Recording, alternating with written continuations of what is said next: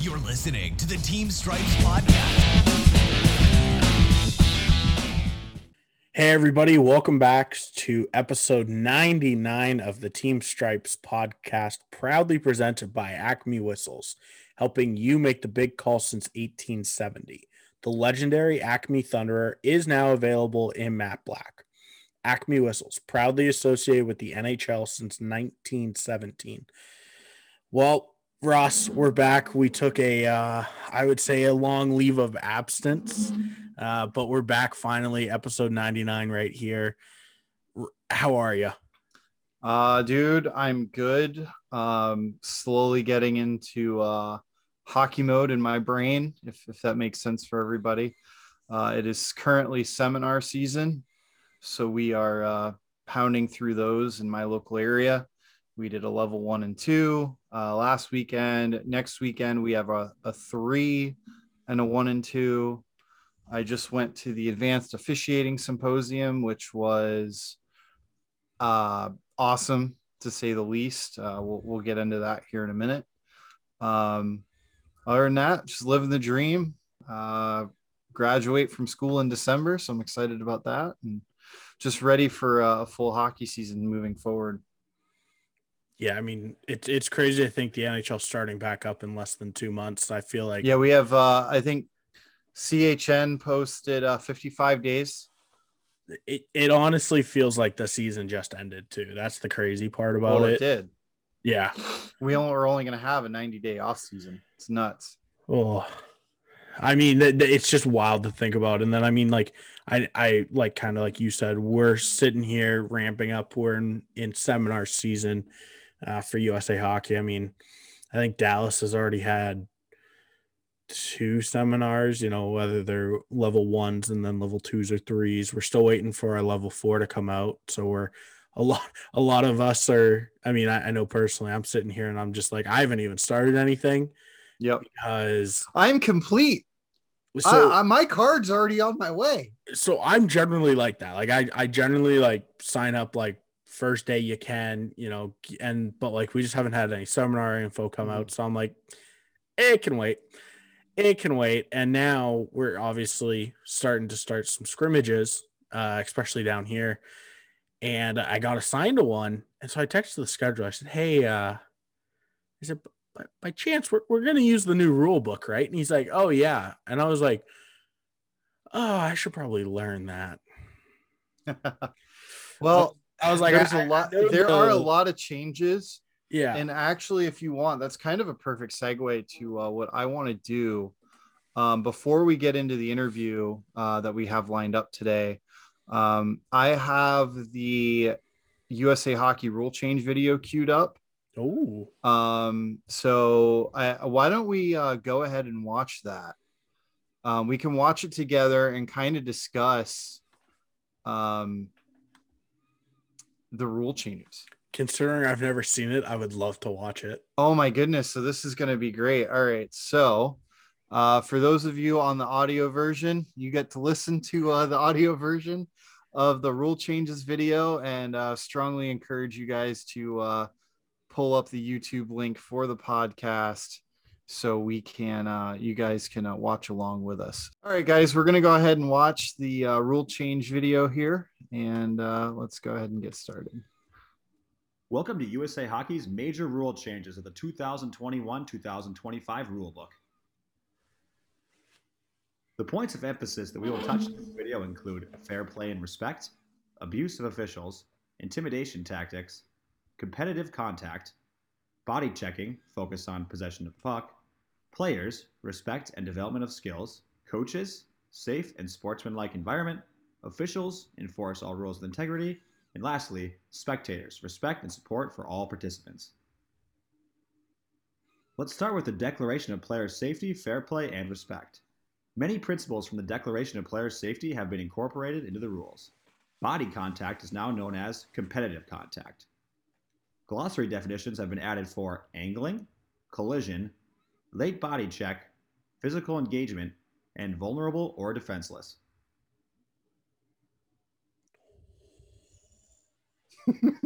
Oof.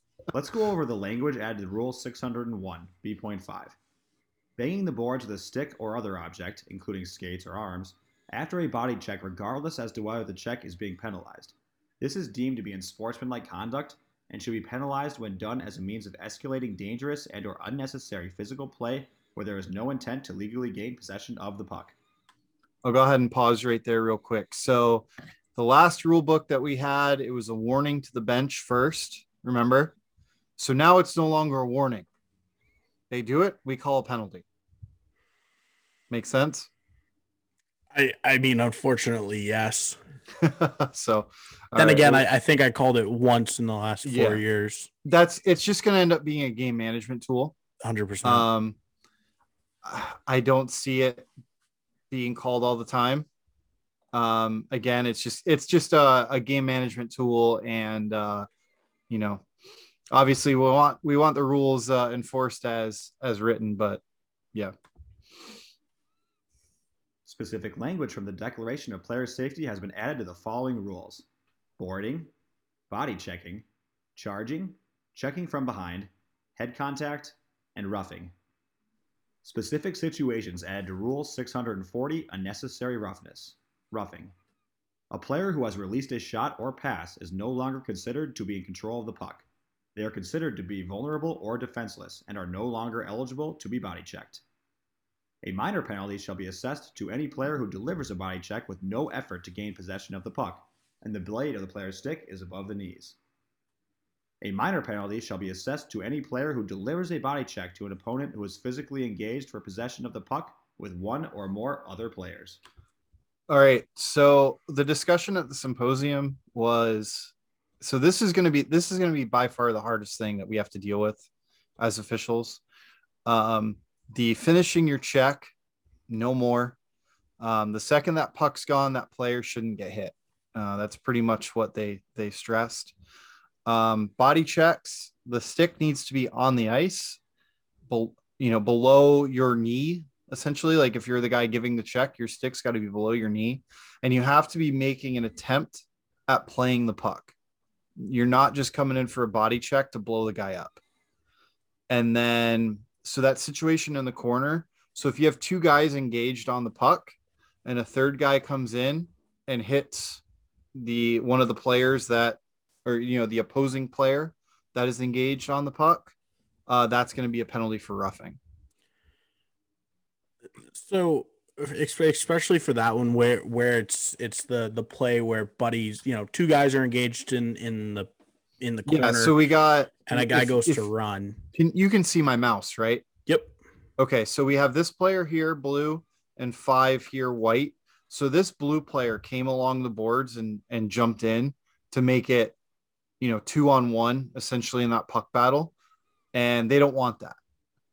Now, if all three of them are there at the same time to play the puck, that's fine. So then let's say if this white player were to then come in, then we have a problem. But if there are two players actively engaged, or three players, or four players, however many players actively engaged in the play, and then another, uh, just a guy, an additional player comes in and takes a guy out, that's where the penalty's coming in. Does that make sense? Yeah, I mean, I, I know especially down here in Dallas, we've been calling that for years now. I Mhm. mean, it's one of those things where if you want to run a pile, what it, like the, the, it's not a hockey play. You're running a pile. yeah, Um, whether there's two guys, six guys, 19 guys in this pile, if you're running it, you're you're running it because a guy's generally in a vulnerable position. And then what happens once you run the pile, then somebody else, you know, has to go stick up for their teammate. Next thing you know, we have two kids fighting. I'm a okay with that. I I love that, you know, it's now officially in the rule book. yeah, Um, I'm also a okay with if you don't have the puck, you can't get hit. The yep, only issue I see with that is, especially at the higher levels, we're going to see a kid quickly release the puck when the player has already been committed Yeah, well, making the I think there it, it we are going to give a little bit of judgment. I agree there.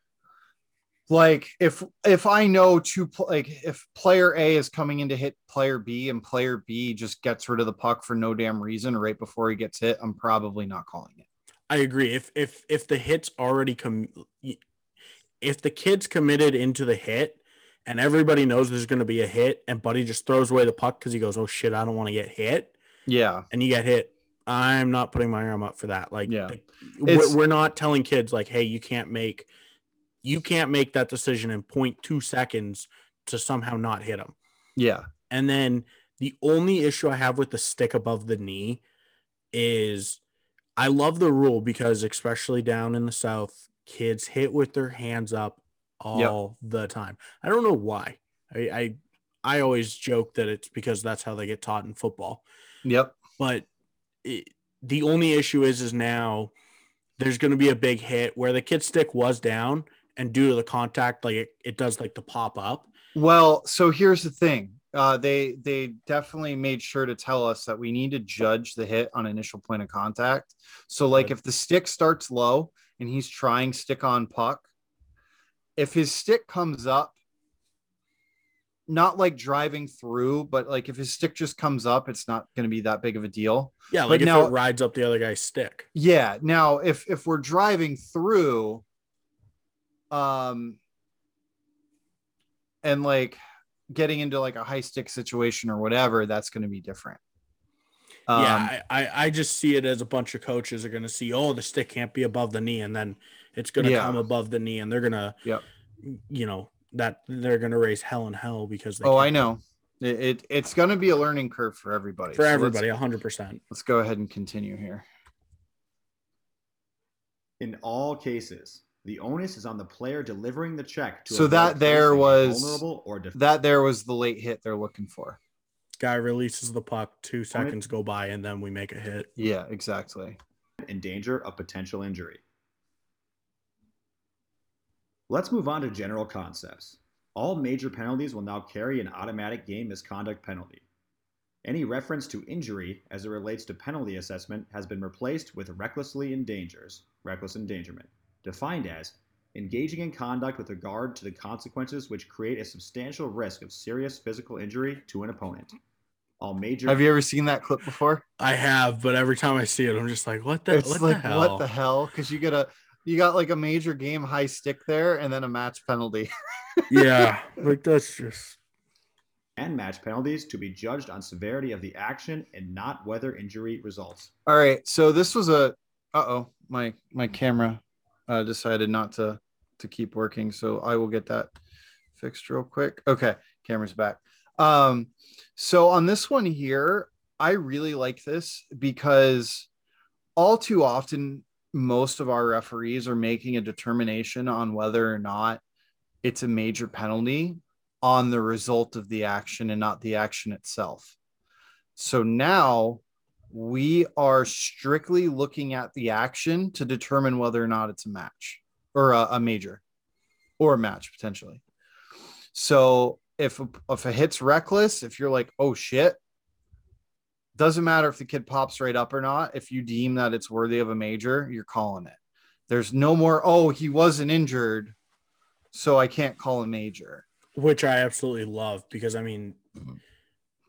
I, I I feel like everybody puts so much emphasis on is this kid hurt, Yep. and we we well, we don't know because we're not doctors. we Mm, we kind of joked. It was like okay so you went from having us be doctors now we're lawyers. Yep. Because be, and I mean for me like to go over to a coach and say like he's the yes the kid is fine, the kid that that got hit is okay and that's good Yeah. that he's okay, but I'm still going with a major in a game for the simple fact that that wasn't a hockey play. exactly and so now where the all we reckless comes in. yep and that's it all we have to go is go hey coach he was reckless in that hit he's out of here And that that hit tells me he it. doesn't he doesn't want to play hockey today yep, and you can, and that's it it's tough to argue. yeah it Because- really is and i love it Yeah, you, you're gonna run to run into the coach when you say, "Look, to me, that's not a hockey play." Well, you know, he's gonna go, "Oh, you know, blah blah Yeah. blah, it's a good hockey play," and it's like, well, not anymore. Not in my Yep. game. It might be in in Johnny's game next, but in my game, Mhm. that's not. The Yep. one thing I don't like about this is the major penalties now carrying a game misconduct, and we talked a little bit about it with Ken. yeah I have no issue with it because the majority of the time, if you're calling a major, you're calling a game misconduct as well. Like yeah very, like very, very rarely have I gone standalone five. Mhm. But me personally, I like having a lot of options penalty. Well, yeah. I like having the widest variety of penalty options, Well, sequences, combinations I can.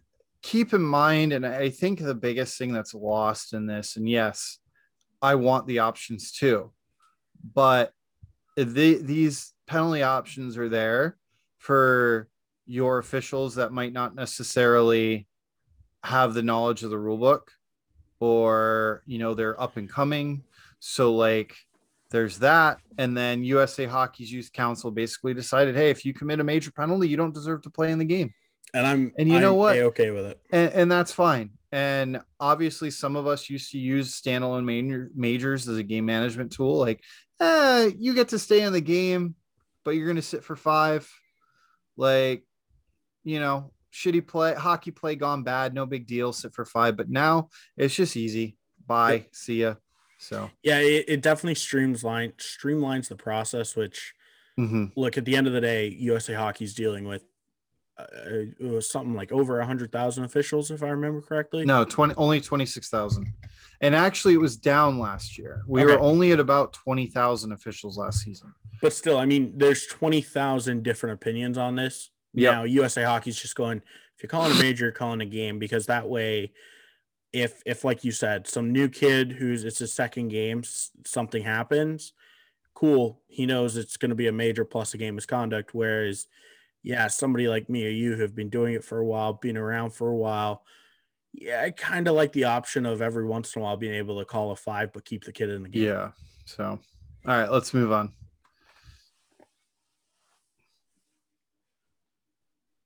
There are three levels of involvement with the puck that have been established. First, contact with the puck. The last skater or goalkeeper to have touched the puck, a puck touch, this includes a puck that is deflected off a player or any part of their equipment. The second level of involvement with the puck is possession of the puck. This is placing your stick on the puck in an effort to establish control or to deliberately direct the puck with any part of the body. The last player to have intentionally played the puck is considered to have possession of the puck. A player may be in possession of the puck without establishing control of the puck. However, a player must first gain possession of the puck prior to be considered in control of the puck. The third level of involvement with the puck is control of the puck. This is defined as the skater or goalkeeper that, in the opinion of the official, has possession of the puck and is guiding the puck in any desired direction. Contact with the puck is not considered control of the puck. A player in possession of the puck may also immediately establish control of the puck. A skater is considered to be in control of the puck, is eligible to be body checked and or engage in competitive contact. Okay. That's really wordy for such a This easy this thing. is wordy as hell. Yeah. Um For something that I should no I to love the attempt. I love what they're going for here. We are defining the three stages of the puck, you know, being, you know, possession, control, a touch. I love it. It's just a little too wordy. So, but that first clip they showed, that's going to be a penalty now every single time. Um, the second clip, ah, whatever. We'll just keep moving forward. I'm here. I'm a okay with that. Like, yeah, it's it's wordy, but I'm a okay with this Yeah. the fact of like I I just love the spirit and intent of what they were trying to um put out there. it's it's gonna stop the the big hit, you know, the the Mhm. suicide pass breakout where the forward has to look through his feet because his D man wants him to get No more yeah, the buddy pass. You can't do it anymore, and and that's beautiful. All right. So Another major rule change is that we have reduced the penalties per player in the same game to four penalties per player for the game misconduct to be assessed. Also, the team 15 penalties has been reduced to 12 for that coach to receive a one game suspension. And finally, there has been incorporated a standardized discipline policy for match penalties that establishes guidelines for suspensions and for a player or coach to accept a suspension without a hearing. okay, so the first one is huge. Mhm. Um and we are gonna see a lot of game misconducts here. Um we have our Labor Day tournament coming up and our 14, 16s, and 18s. This four penalty rule is going to come into play a lot. I 100%. guarantee it. Um, same thing with the 12 penalties for coaches. Um, this is something that we're going to need to be mindful of. Um, I'm not saying count penalties, but count penalties. Uh, don't necessarily stop calling them if you're getting close to the 12 on either side, but just be mindful that, like, let's say, I think my biggest piece of advice here would be, you know, you have, you just called your 10th penalty on team A. Okay. It's 10th minor. Something I would relay to either the captain of the team or the coach would be, Hey, coach, hey, hey, buddy, to the captain, you guys have 10 penalties. Just keep in mind that if you get two more, your coach is suspended for the next game. It's it's just going to be a communication thing. So with with the player one being reduced to four, I would Mhm. definitely talk about that to a coach for for if the kid's at three. Oh, 100%. Like, and just be like, like if- hey, but the one for the coach, if I'm calling 10 minor penalties on Mhm. your team or, or 10 penalties in general, two things are probably going to happen. You're yelling at me, so we're not talking. yeah, And you probably have zero control over your bench right now. yeah. At, at that point, I have zero, zero. K. If we get to those 12 penalties now, Mhm. which I maybe I couldn't tell you the last time. I couldn't tell you the last time I hit 15 on one team. So Mine it's was just one of those. like two, three years ago. Yeah. So it's And- just gonna be one of those things that we need to be mindful of on our end. Uh the four penalty definitely with the players. Like again, if you're in a situation where you got three on a player, you say, Hey coach, this kid's got three. Um I'm not gonna tell you how to coach your team, but if you want him to play your next game, Yeah. tell him to stop acting like an idiot or just sit him on the bench. Yeah. And then, I mean, the, the match penalty ones where, you know, they can now accept ex- Just yeah. suspensions. I mean, that's, that's The- honestly. That's this is long over this is long overdue. Correct. Um i i feel like it's just one of those things where it should have been done years ago where we had a streamlined process for matches instead of everything needing a hearing or 30 days so i'm okay with that All right, let's keep- 100%. let's keep going here The exception that had allowed shorthanded teams to ice the puck at the 15 only, 16 and under, and 18 under age classifications has been eliminated. The new rule calls for icing to be called in every instance except at high school, junior, and the adult classification. Also, immediate offside will be called at all levels of youth hockey. The only- um really nothing to get into here we we all loathe love or hate um this change um we really didn't get into it at the symposium it the youth council voted and that's what it was the only and i will say that the reason for the exemption for high school the exemption for high school on this was actually only passed by two votes it was like split right down the middle i think it was 51 49 uh, that kind of a vote. And uh, the main reason for it was because there's crossover between USA Hockey High School and NFHS High School. And they don't want, when there is that crossover, to try to figure out whose rules they're going to play with. Yeah. Now- I, I know Ken talked about that a little bit in the interview. Yeah. So it's just one of those things where, like, the body checking change and all that stuff still applies. It's just the icing and the offside. Um, I really think that's it. Let me go a little bit Only forward. levels using delayed or tag up offsides are high school, junior, and the adult classifications. Major rule changes. All right. Section two- we can uh we can stop there and um anyone that wants to go and watch the rest of the video i i did post it on my personal youtube account. It's just 2021 2025 usa hockey rule changes video. Yeah. and Um, we can post this just kind of yeah we Team can post the link one. to it. It's just one of those things. Now we're we're getting into the minute stuff. Um so but those were the key points. Honestly the body checking one is is going to be the the hardest thing that we have to deal with um we have to retrain ourselves and then we have to retrain the players uh, Yay, it yay wouldn't- rule it wouldn't here. be it wouldn't be a team stripes podcast without an appearance of shadow Hi, always Shadow. the best. But no, I Hi, mean, Shadow. we we go through this. I feel like every four years, and we Mhm. talk to Ken about Well, this a lot. it, Uh, every four years, something comes out that Mhm. a, a big group of people aren't happy with. And it's one of those things where 95% of the time it's a non issue. I mean, I, I remember when the banging on the boards first came out. I think the first weekend that we used the new rules, which would have been Labor Day weekend, the first year came out, called it once. Since then, I've i have maybe maybe called it one or two more times Archer decided to join too, because not to be left out. it's it's one of those things where it's it's a no issue and and I think a lot of these rules like yeah there's going to be a learning curve especially with the 16s and 18s not being able to ice the puck and the delayed offsides being taken away but at the same time as a linesman I kind of halfway appreciate it just for the simple fact of there's no more head Well, yeah, there's no more- rifles coming at me yeah. Yep. if if, And- if you need somewhere to be bright about there it is Yep. Um, and two, like this is the biggest rule change since we went to the new standard of enforcement, which I don't think you were refing then. Um, that would have been 2006. I think um, I was still in Australia back then, man. Gee. that's funny. So that was the big painful rule change 15 years ago. It worked out for us because we were like, yay, we get to call penalties now. And um, obviously that has since backed off. Um, but now like this is just going to be the big thing to retrain ourselves.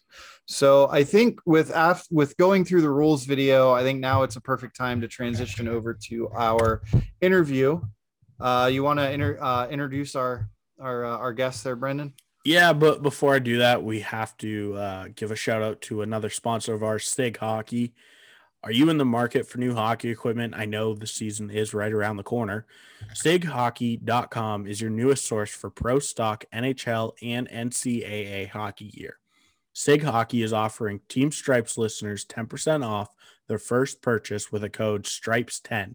That's STRIPES10 for 10% off your order at Sig Hockey. That's Sig, S I G hockey.com. Uh, and yeah, we have somebody who's mentored me since I, I think I moved to Dallas at 14. He's been mentoring me ever since. Uh, he is the Rocky Mountain District referee in chief. That's one of the, I think, like 19 hats that he wears for USA Hockey. Uh, he's a big part of the rule changes. He's part of the committees. He's part of the guys that write the tests uh, every year, and that is Ken Reinhardt. So, without further ado, let's send it over to him.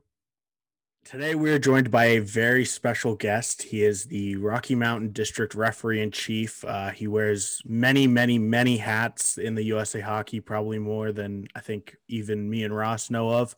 Uh, please welcome to the show, Ken Reinhardt. Ken, how are you today? Great, Brendan. How are you? Uh, I am fantastic. Uh, you know, Ken, I'm I'm I'm good. As uh, we were just talking about before we started recording, I am actually getting ready to head to Providence, Rhode Island, to go to the, the officiating symposium, so I can get my uh, tenured level four. So I'm good. Good deal. You'll enjoy it. It's it's uh, it was a major step uh, for the officiating section to put that program together. Uh, it's evolving. Uh, we certainly uh, did a good job on the first one in Minneapolis a couple of years ago, but uh, this one should be better uh, from what we learned in Minneapolis, and the next one will be better than that. So, Yep. um, everything everything takes a little bit of time and a little bit of massaging. Nothing's perfect out of the gate, that's for sure. Yep, and it's definitely a program that was uh, very welcomed across the board by uh, guys that have been doing this for a long time. Um, obviously, sitting this will be my 19th or 20th season of officiating, so like going to the seminar every year, it's just kind of like, why do I have to still do this? So having the option to go and become a tenured official to where once you uh, do go to the symposium that we do and not having to do the yearly seminar is just is huge because it's just you know one less thing that we got to deal with as far as being uh, tenured officials obviously we have to you know stay up on the rules and do our uh, our tests and our modules but it's just one less thing that we don't necessarily have to give up our time for but it, it overall, it's just been a, a, a great idea. I'm very much looking forward to going this year.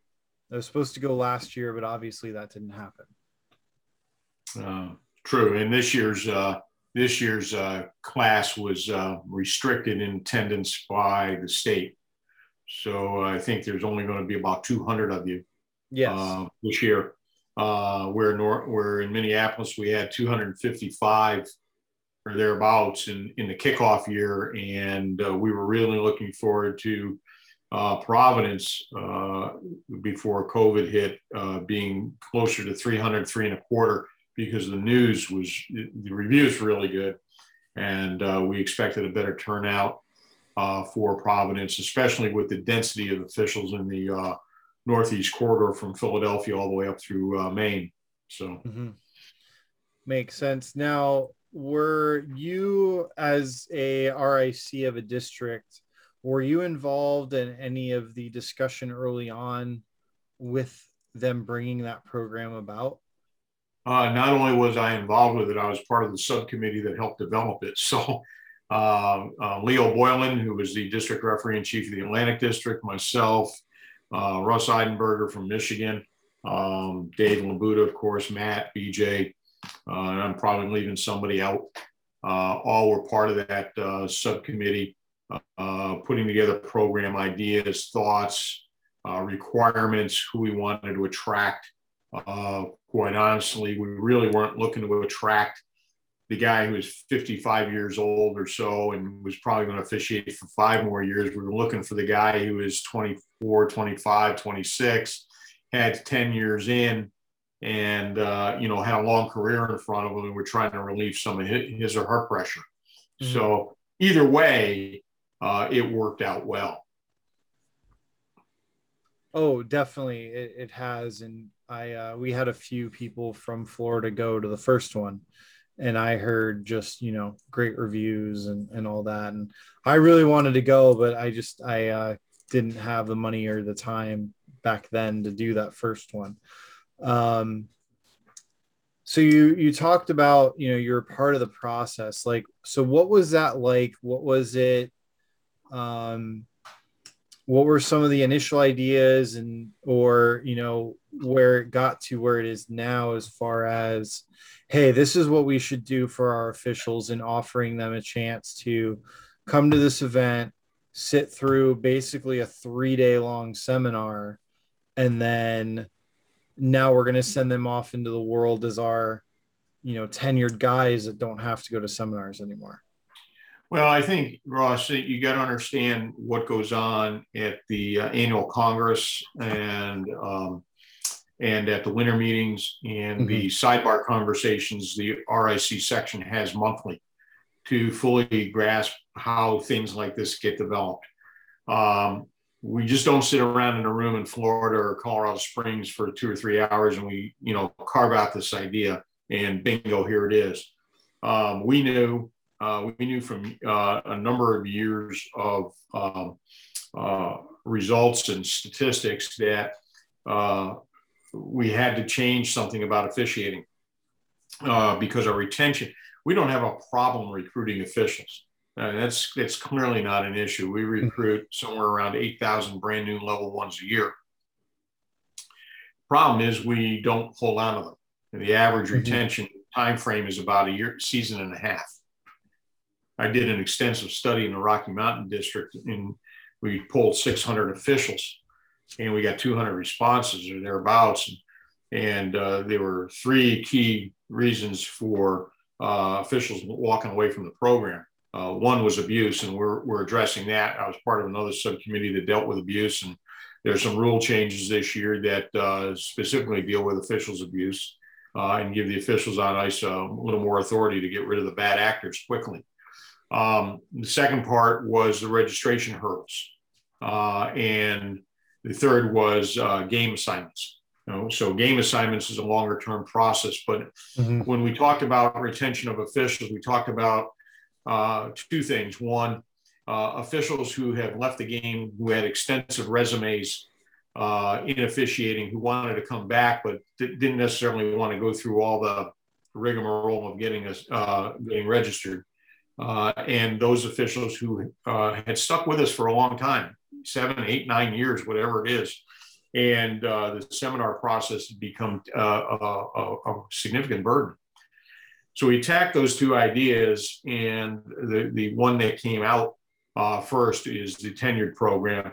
And it started with um, basically uh, no idea is a bad idea. How much stuff can you throw against the wall and see what sticks? And mm-hmm. what do we have to do to ensure some level of education, uh, particularly in the rule change years we're experiencing this year? And how do we acknowledge the fact that uh, a guy like you or Brendan, or if I was still uh, uh, dragging my fanny up and down the ice surface, uh, how do how do we acknowledge the, all those years of experience and not try to teach you how to call offsides or icing or, or you know, uh, establish a penalty standard uh, or conduct a face-off again. I mean, how do we get around that? I mean, certainly those are things that if you don't know after seven or eight, nine years of officiating, we've got bigger problems in our educational program. So we looked at certain things. We talked about what kind of knowledge we can impart upon you. Uh, if you were you weren't at the symposium in Minneapolis, but uh, uh, hearing from Kevin Collins and uh, and uh, uh, Chris Rooney and and Brian Murphy and and guy officials who have reached the highest pinnacle of our game, officials who are in the middle, international officials, um, teachers, motivational speakers. it really changed the concept of what you're doing and uh, the education that we provided. And I, I, thought we did a pretty good job in Minneapolis, and, and I expect this one to be better. Uh, we we got to get away from, and, and it's pretty well acknowledged uh, within the uh, organiz- within the referee section. We got to get back to being an education organization, not a testing organization. Mm-hmm. And uh, I I definitely couldn't agree with you more on on that statement because it, it's felt like over the years that it's just been hey here's your rule book here's your test you know go off and figure it out. Now obviously the local associations have a lot more to do with that feeling than usa hockey as a whole. But we also you know for me I, I think as i've seen in the you know the time i've been doing this the evolution of at least the testing goes. Like even like the way the tests are worded now compared to the way they used to they like the last few years it's, it's been kind of hard in um in like reading the questions. Um it has gotten better but like there was a point where it's just like what are they trying to do here? Well does that make sense sure let me let me address that for you so the test questions are are in a question bank mm-hmm. all right so we're not rewriting uh, questions every year. Um, uh, and all the questions come from the rule book or the case book. Um, there is a test writing committee, which consists of uh, rotating referee and chiefs. Uh, and uh, the test one of the things we did a couple of years ago was we made the test level specific. You notice the open book test went from 100 questions down to 50 questions. Yep. Okay. Which was, which we we greatly appreciate. By the okay. way. Okay. So you're welcome. So uh, as the section director, I kind of in uh, unofficially chair that committee. I don't necessarily get involved in the writing of the questions, but um, so we we reduce that to make them level specific. So we're testing level ones on level one knowledge, level twos on two knowledge, and obviously as you go up the ladder uh, the questions get a little more complex and a little more difficult.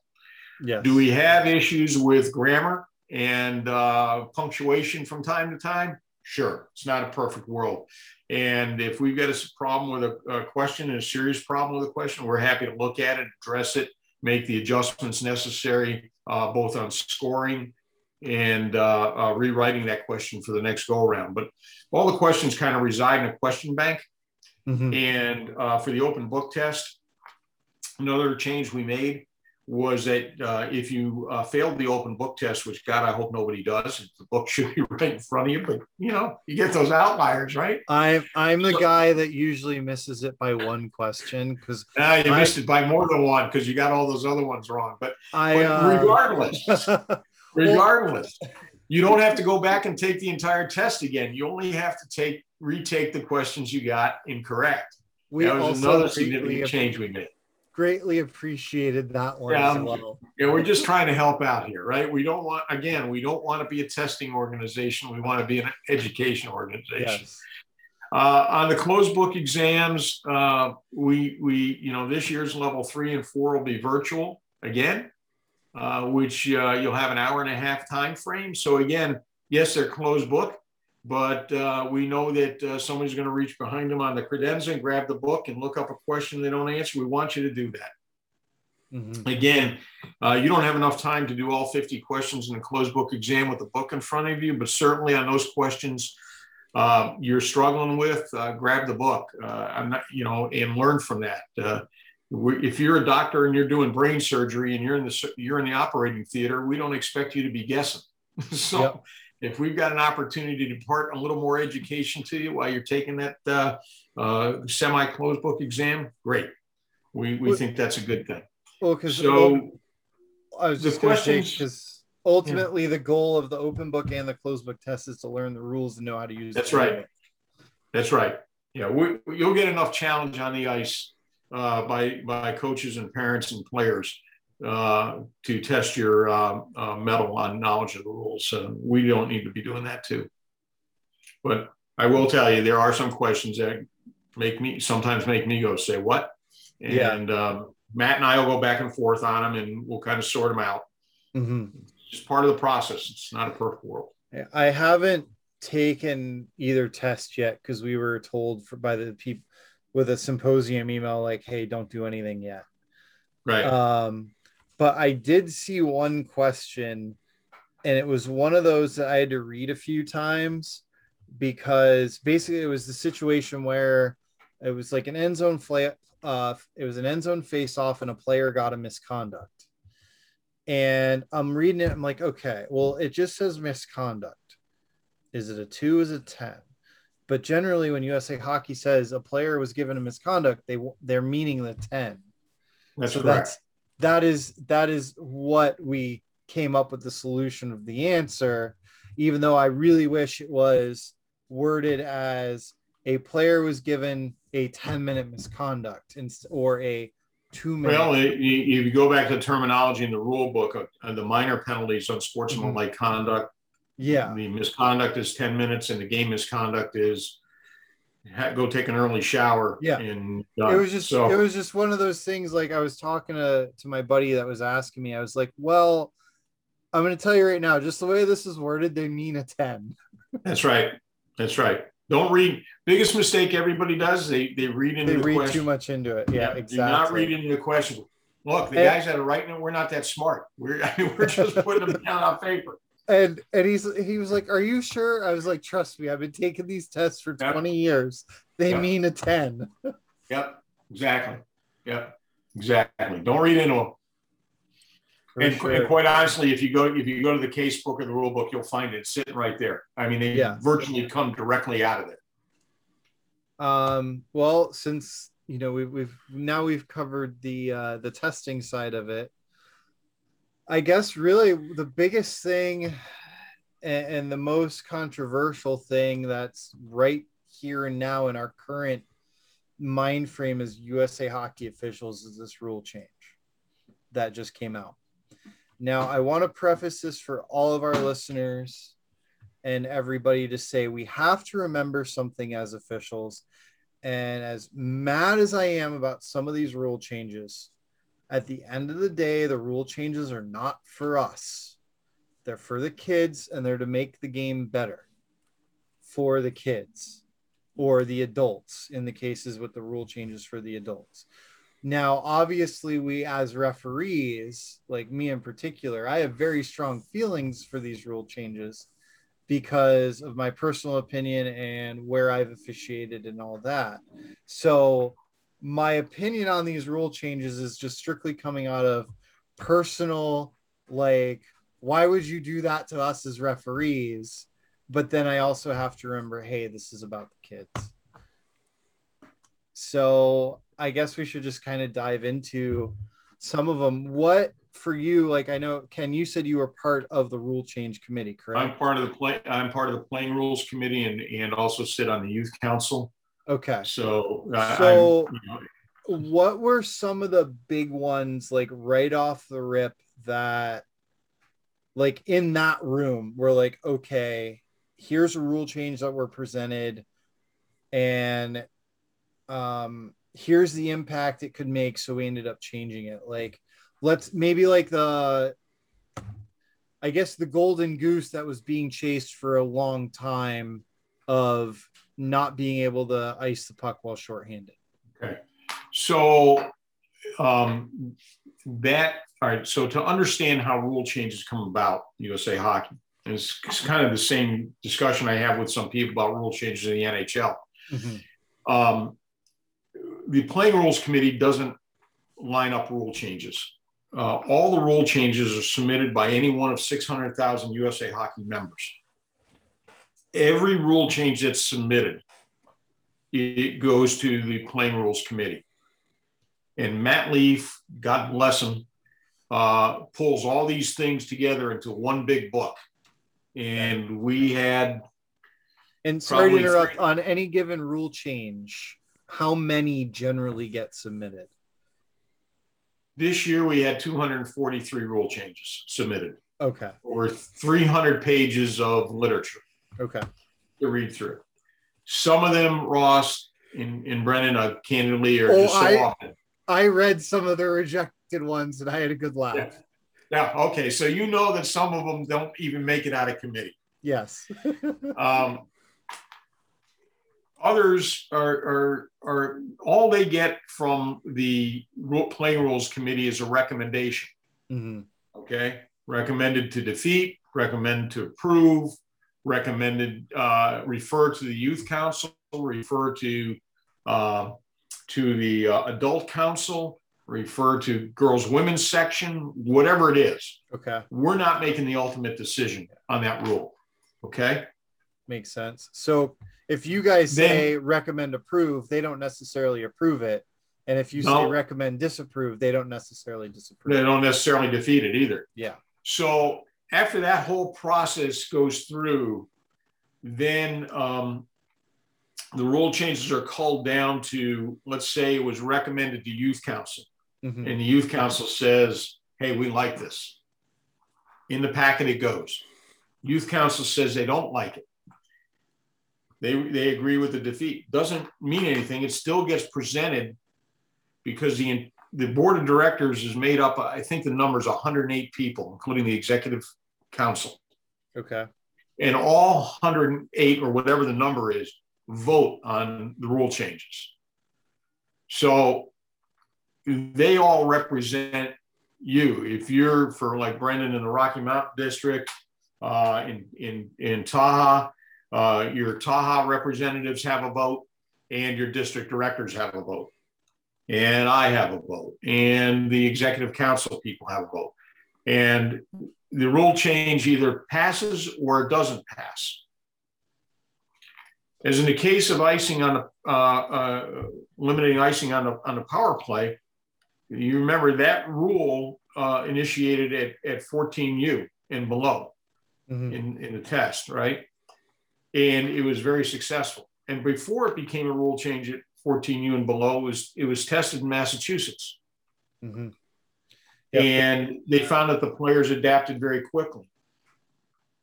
What the playing side, the youth council came back with, who were the biggest endorsers of this because it did not it did not carry through on the adult side and it did not carry through for high school. And I'll explain high school in a minute.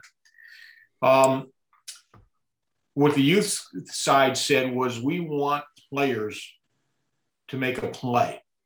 We don't want them blindly dumping the puck out any longer. This was not coming from the referees or the coaches. This Yeah. was coming from youth council. Coaching section endorsed it. Now, when you say youth council, like who makes that up? Is that made up by like parents? Is it made up by No, coaches? it's made up of other other members of USA Hockey. Keith Barrett is the vice president, chairman of the uh, youth council. He's uh, uh, from Vermont. He Okay. is also a referee. He's So you know, are with- they like people from different local like like my affiliate is Sayhoff. So is there like a Sayhoff person and a whatever like all Sure. the? Yeah, I mean, there's- it They, there, I think the youth council is like 60 people. Okay. 50, 60 people. I mean, so it's not three guys in a room shooting dice trying to Yeah. figure out what's going on, right? Same thing on the playing rules committee. It's a wide group of people from various districts and, and affiliates. Mhm. Um, same thing on girls, women's section. Same thing. Uh, all your coaches section are coaches and chiefs, just like the referees and chief. So there's a lot of people involved in these things. So they're not. It's not just uh, two or three guys sitting around a room. Um, me, Dave Labuda, Matt Leaf, and some referees deciding what the rules are going to be. We have very little input. Uh, we may get some stuff referred to us as a section uh, for our input, but ultimately it's the board of directors who are voting to adopt or, or reject uh, rule changes. Okay. So then obviously this this icing uh you know prohibits all youth players to ice a puck while shorthanded. Um Well, they can Like, ice uh, it, but then you're going to face off in the oh, other yeah, end. yeah, yeah, yeah, yeah, yeah. Yeah. It's still it's still ice. It doesn't get negated Right. because they're shorthanded. So, and there, some of the rationale behind that, Ross, is you know, a, a team has been penalized. Why would you allow them to do something uh, that otherwise, while at even strength was not permissible? Why are you going to allow that now? Well, my my answer always goes back to the reason why that rule was put in place.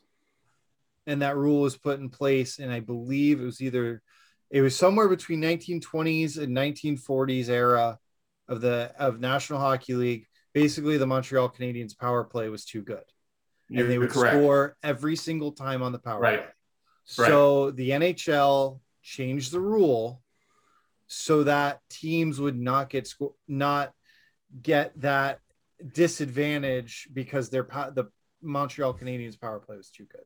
Right. So if you watch And- the NA, I'm sorry. It's just one of those things like it's been a part of the game for so long. Right.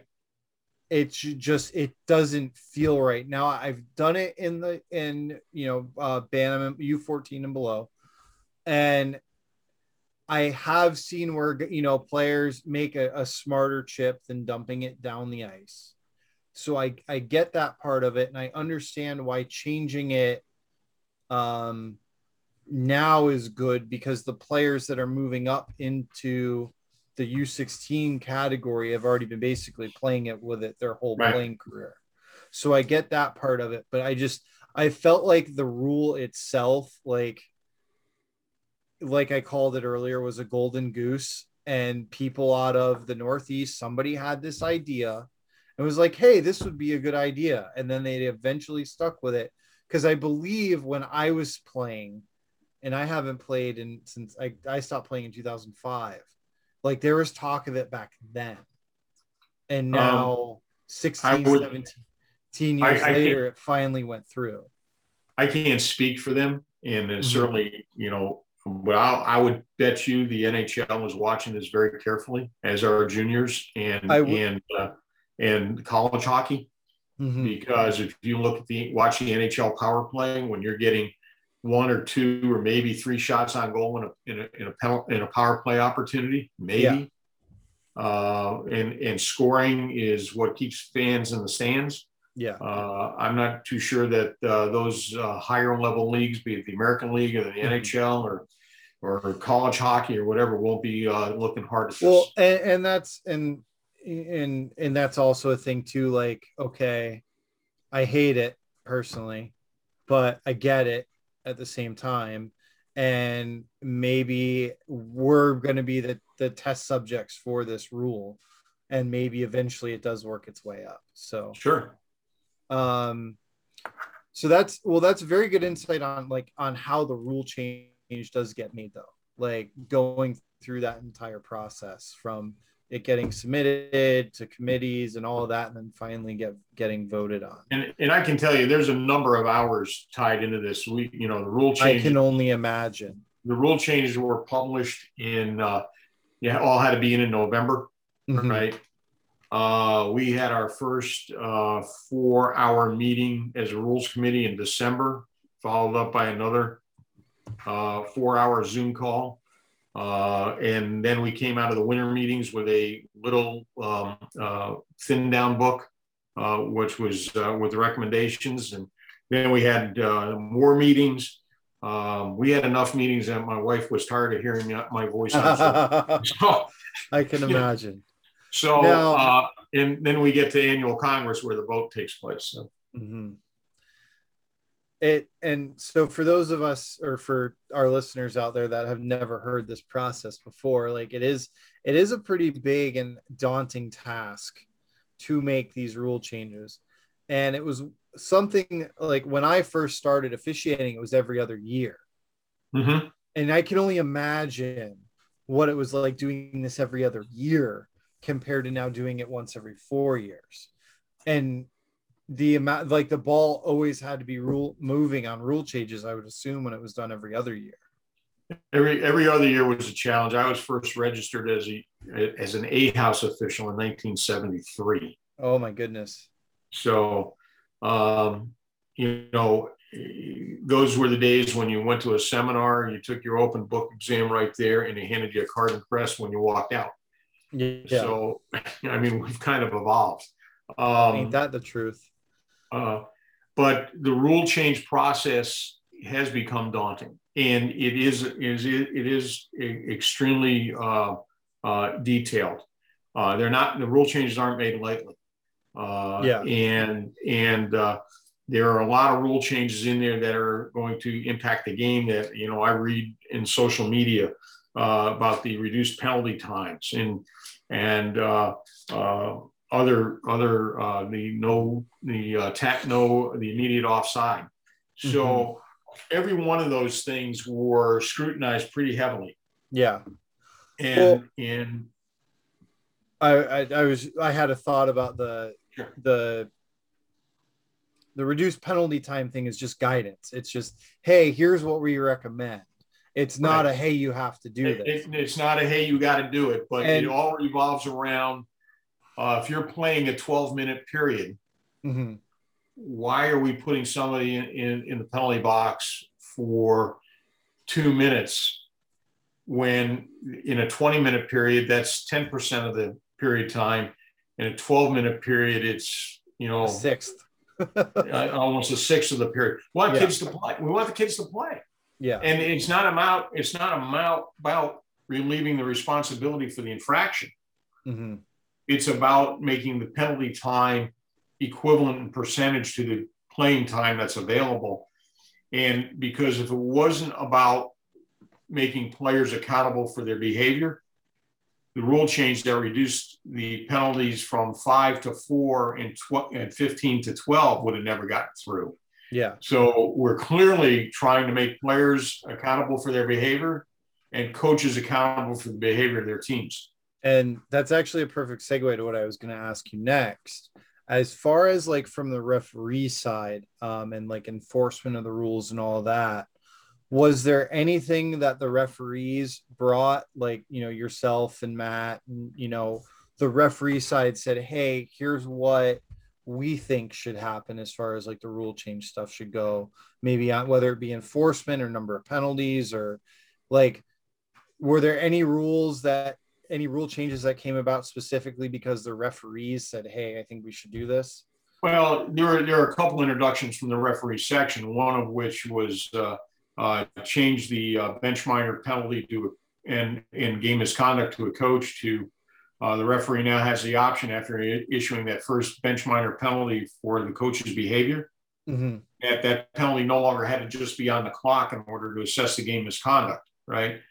So now, uh, once that bench minor has been assessed, the referee now has the option of assessing a second bench minor penalty, depending on the behavior of the coach, Uh-huh. or if or assessing the game misconduct. Oh, just go. So once, see, I I haven't gotten through. all Yeah, get into the yet. 601 stuff. It's it's great. Um, Perfect. So now it's no longer I benched you once. Your bench You gotta keep- minor go bye bye. Five Yep. minutes later, I have to bench you again before I can toss Right. you. No, now I you can can go right. bench You can go right. you. You can go right to the game or bench him. The Yeah. other change we made was uh, on the assault of an official, right?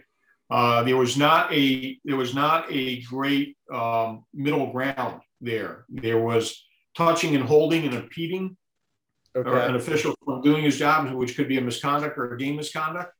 and then there was a player who was trying to get at his opponent and you know shoved you out of the way or somebody threw a water bottle not at you but in your general direction Mhm. so we've added uh, penalty there so that we're not going right to the assault on a game official uh, causing this massive 30 day discussion and hearings Yeah. and all this other stuff and match penalties have been taken to a standard of application to reduce the amount of hearing time that these uh, volunteers had to set aside either once a month or whenever it was.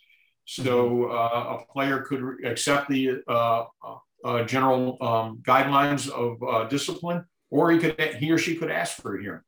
Okay. And chances are, if you ask for a hearing, So so that it's just not going to work out well. that just streamlines the process for match Right. Okay. So, I mean, those are things we asked for and we wrote up. And so, certainly, we had input.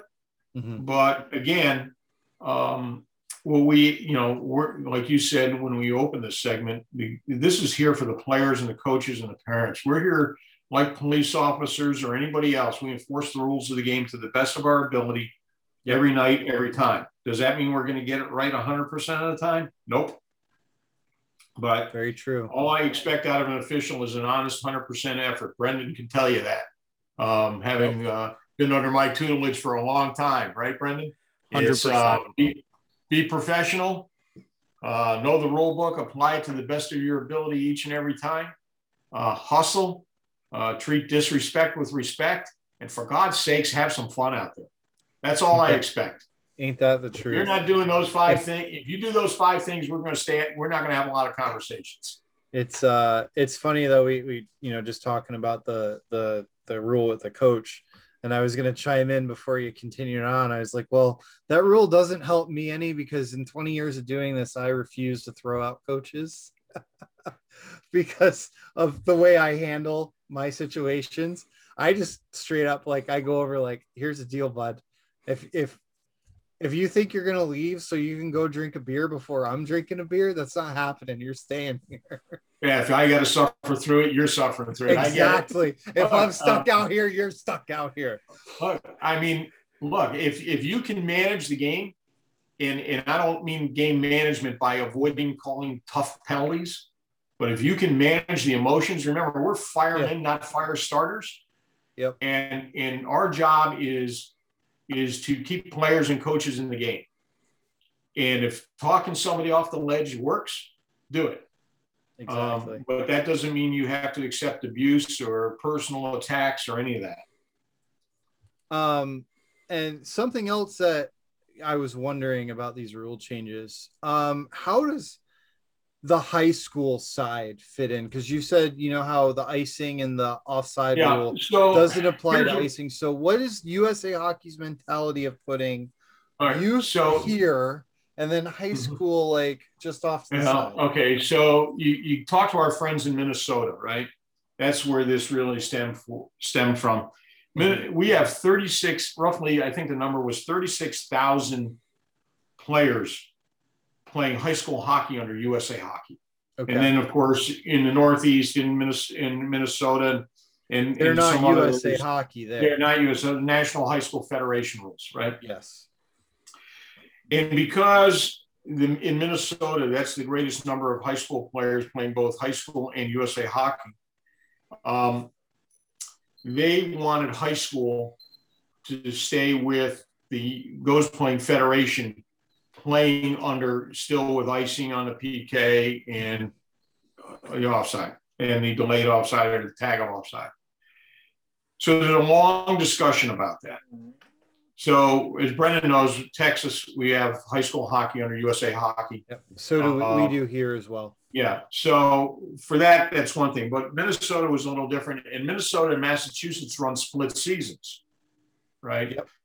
Yeah, because you play your your Yeah. beforehand USA, then you Right. play your high school, which is Right. for them the more important mm-hmm. side, and then you Right. play the rest of your USA Right. games to go to nationals. So out of consideration for the vast majority of players who were playing under federation rules, primarily in Minnesota, that exception was granted. And of course, for adult hockey, we didn't change any of it. Well, yeah, because could you imagine? There'd been a mutiny if you did it. Well, look, we most of the, most of those C and D players can't find the blue line anyway, so it doesn't. You know, let's let's not make it. I, I, I tell officials all the time when you work adult hockey, and if you're not working the A levels where you have some experienced players, you know, when you in the morning when you go to when they go to work, and somebody says to them, "What'd you do last night?" They say, "Well, I played hockey," and I know for every official working those games, what they just witnessed didn't look anything like hockey. But to those players, they played hockey, Yep. and you have to respect their effort. So let's not make the game any more complicated for those guys Yeah. than it already than it already is, and Agreed. and let's move on. Yeah.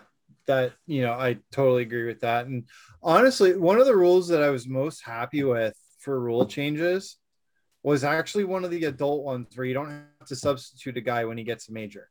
Yeah. So And- so now, And when the major ex- expires, the player can just jump from the bench instead of having to be in the penalty box. I was yeah, I was actually really happy about that. Yeah, I mean, you know, it's one of those common sense changes you make because you realize these guys are not national team bound. They're, you know, it's late at night. And what are we doing here? I mean, are, are we complicating the thing by put, putting the team squid in the box for five minutes and he sits there and, you know, or, or somebody's got to remember to get somebody in the box. I mean, I remember when we had that rule at the youth level Oh, and uh, you didn't have to put somebody in the box till the penalty expired.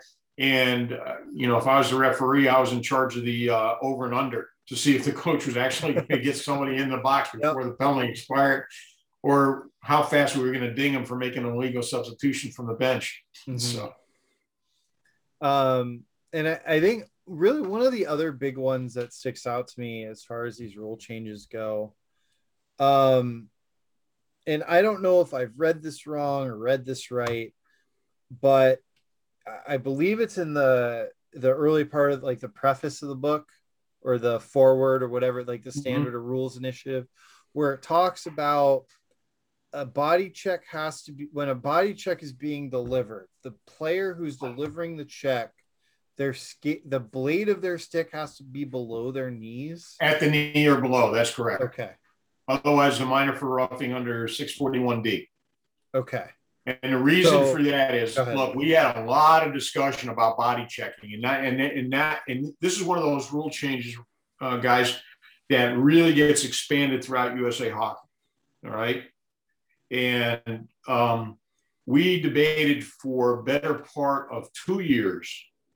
Uh, the Oh, this Hockey, rule? Can- Hockey Canada in Quebec requires stick on puck to deliver a body check. We didn't want to go there. okay But the overriding concern has been, you, of course, you guys have heard it. Purpose of a body check is to separate a player from the puck, not his head.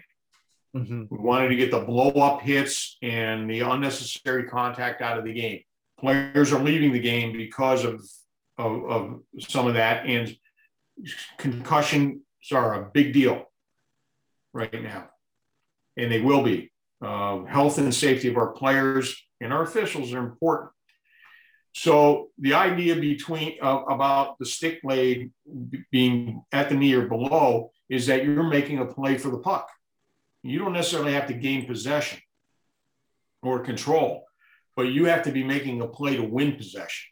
And the idea is if you're making a play to win possession, well, the stick blade needs to be somewhere in the vicinity of the puck.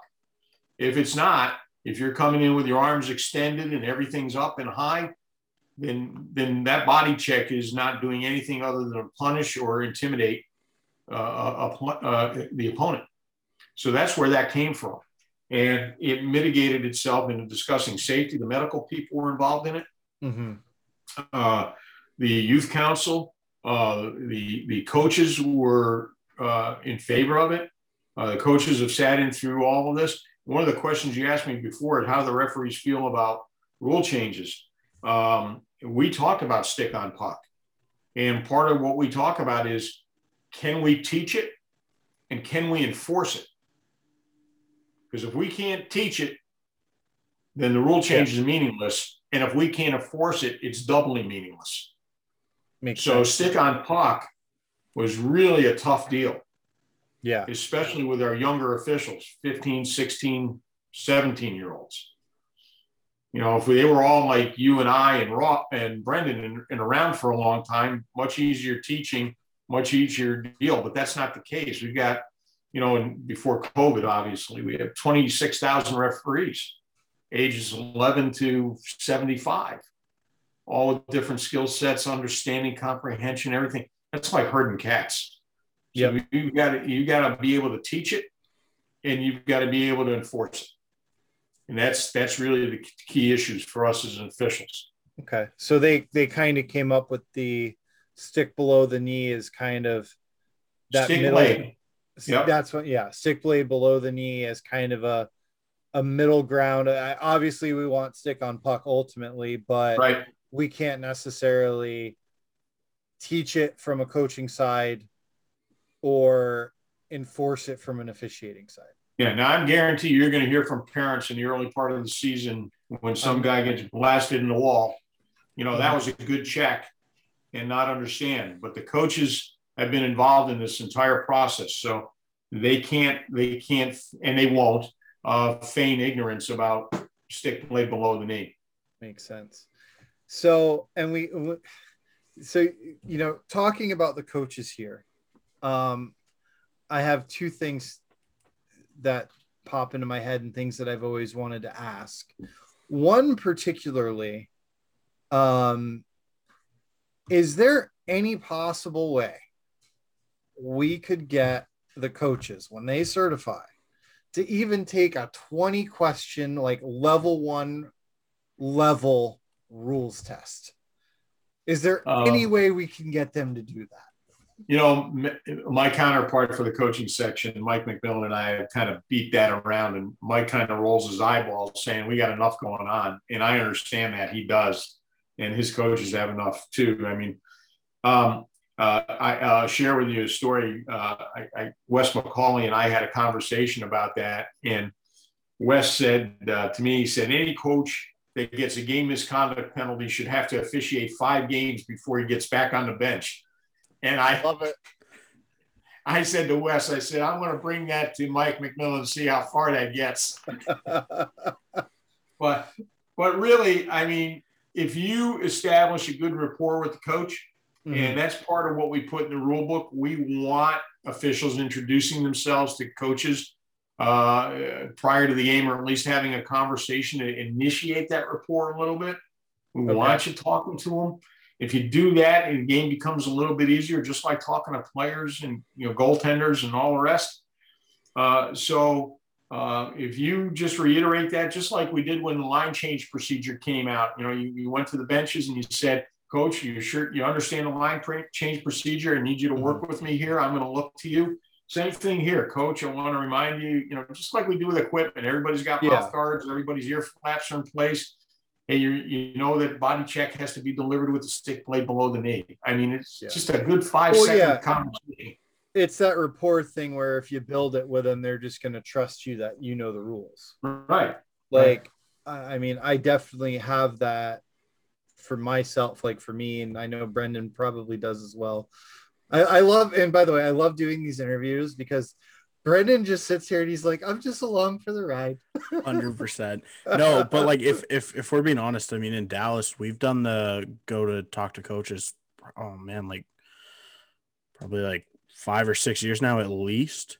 And and it's one of those things where at the start of the season when we first started to do it, it was like, why are we doing this? This is dumb. Like you have an issue with the coach the year before, and you're like, I, do I really want to go talk to him? But it's one of those things where by the end of the season, you know the guy's name, you know what he wants, and it's one of those things where it's so much easier to go and diffuse a situation when you know exactly what he's going to need. No, I, I I've often said when I talk in front to parents and uh, coaching groups and and uh, I've spoken to here in Dallas uh, and Houston to the uh, coaches at their uh, relative uh, their seminars. And I'll walk in there and say, "See, I, I left my pitchfork and horns in the car. You know, I'm a real human being. Uh, I just have a job to do, and uh, let's talk about some things. And uh, and we we go back and forth, and they'll bring up stuff from other games. And my standard answer is, I wasn't there, I didn't see it, I can't comment on. it. I'm certainly not going to uh, comment on something I didn't see firsthand, and certainly not going to you know throw another official under a bus. Um, but that being that being said, uh, I always tell them, I said, you know, we don't talk much on the ice as officials, but you get us into this environment, you can't shut us up. I mean, we really want to talk to you. We, we, every one of us, eh, eh, much rather be talking somebody off the ledge and handing out penalties. I'm, I'm pretty convinced of that. Oh, Um, absolutely. you know, I always used to find out the goaltender's first name because I felt they were watching 50% of the game and saw the same nonsense I saw. And I made them two promises. I wouldn't let my linesman drop the puck until I knew they were ready. And I wasn't, and I'd cover for them, but they can't come out of the crease swinging their stick like like uh, Zorro. So if you do those two things, we're going to be get along fine. You know what? Um, that goes a lot further than than uh, just uh, banging out penalties all the time. and it's it's funny like my second thing that i was going to ask because I, I knew we're never going to get the coaches to take a rule test No. um but my other thing is you know you've said you've you've walked into the coaches you know into the meetings and stuff like that what about requiring like and maybe like because they do an annual coaching seminar kind of like we do correct Right?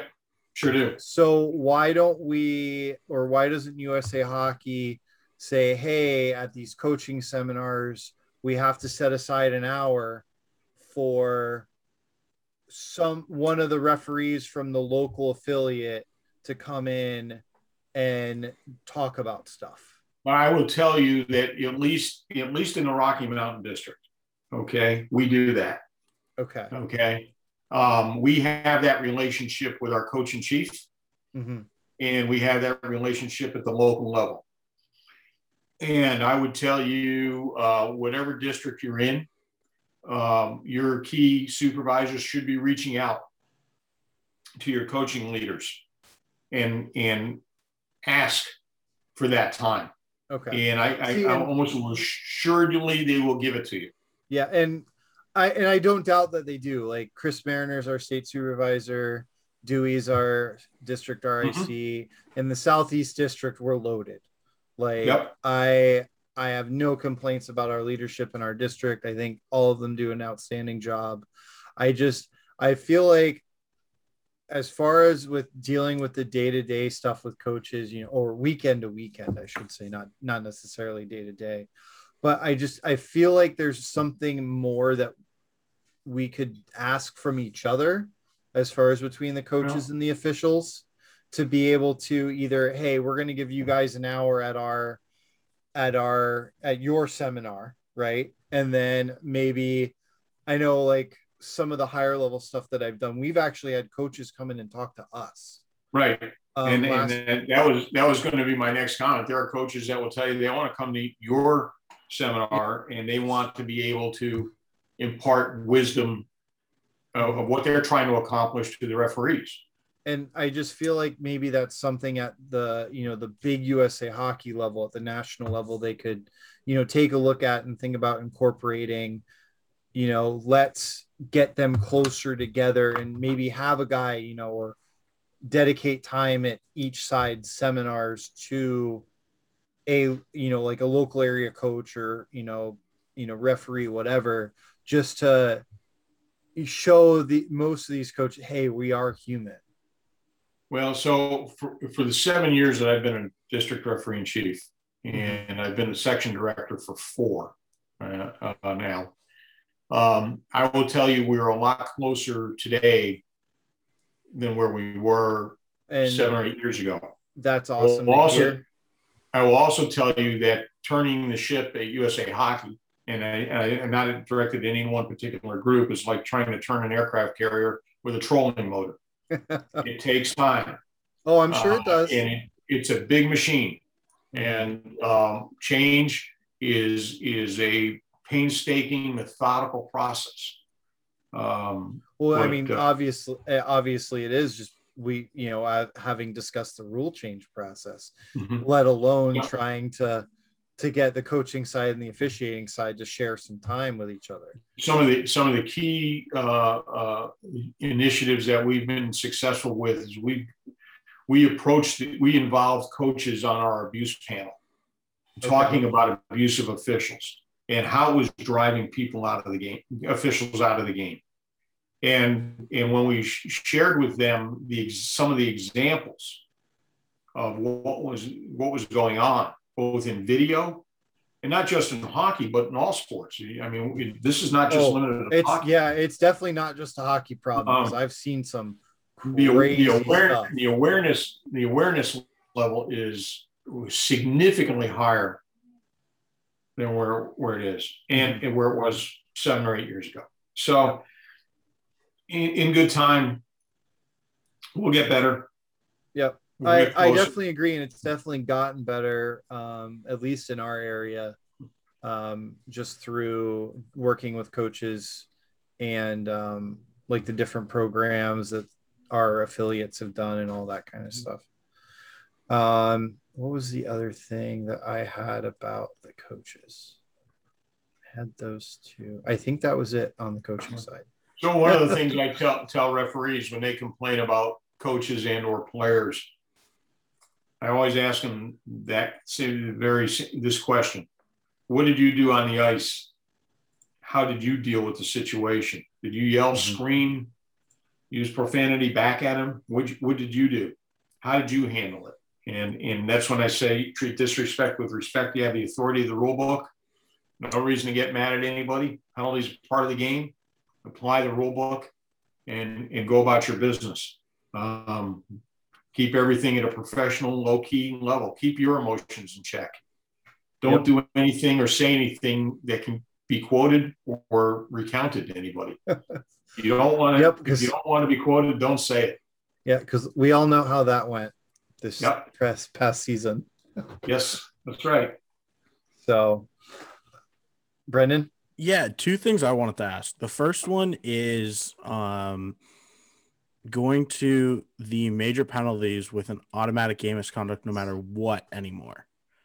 What is the theory behind that? Like I know 90 probably 95% of the time if you're calling a major, you're calling a game misconduct, but like I also feel like if a guy spears somebody in the nuts, it's like it's not worth a it, it's it's worse than a minor, but to me it's not worth getting a guy kicked out of a game. well, Well, spearing if was always nuts, a five in a game. you're nuts you probably want to spearing I was always a five in a game. I think we're more leaning towards like the high stick, the um, cross check. Uh, I'm trying to think what were the other two. so when Even that just rule, like a trip. Well, when that when that well when that rule came out, there are two impacts on that. First of all, um, the game misconduct was associated with an injury, right? Mhm. And, and and so one of the things that came out of the rule change process is we no longer expect officials to be doctors, Which is nice. It- right? So it, it's vulnerable, defenseless, unsuspecting follows the IIHF rule. Okay. Okay. The other side of that was came from the youth council, really, that if somebody got a penalty that was worthy of a major, why do you want the guy in the game to begin with? Yep, I don't disagree with that. Right. And it, it, it gets back to safety. Mhm. And and everybody's concerned about that. We want players staying in the game. And so if you if you um, slash somebody in a manner that's worthy of a major penalty, probably doesn't belong in the game anymore. If you if you uh, uh, high stick somebody, bring the stick up across the helmet, let's say,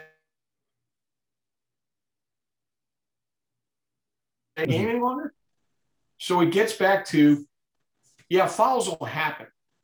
And minor penalties are really what they say minor penalties, things that happen during the course of the game. Major penalties have some level of intent. Makes sense.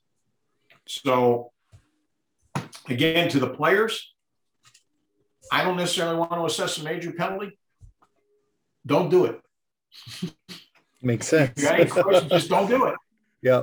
Um, I just it was just one of those things like for me when I saw that. I mean, obviously there was only four thing four rules that didn't have the automatic game. So like I felt like with some of them it was a little bit still like we still had a little bit of allowable like game management skills Mhm. if that makes sense like like if you high stick a guy and their stick comes up and you clip them in the chin maybe they're bleeding a little bit but it wasn't on purpose you give them the major you don't give them the game you know kind of like how it's a double minor in in junior Right. and pro Mhm. like stuff like that i'm like okay yeah it was an accident you caught him but i'm not going to kick you out of the game for it so I felt like that kind of pulled it away, but at the same time, obviously, I understand the mentality behind it. you know, Um, boarding, char- boarding, charging, you know, Well, yeah, well, those are no questions. and they were always there, right? yeah, So those are no the other ones. asked. They just they just added to it, and and, and it, uh, it does it does streamline it and make it easier. Hey, it's a Mm-hmm. 5 it's a game. Like I don't even have to think about it. right. Um, the other thing that just popped into my head was oh yeah, match penalties. What? So we changed the verbiage to reckless.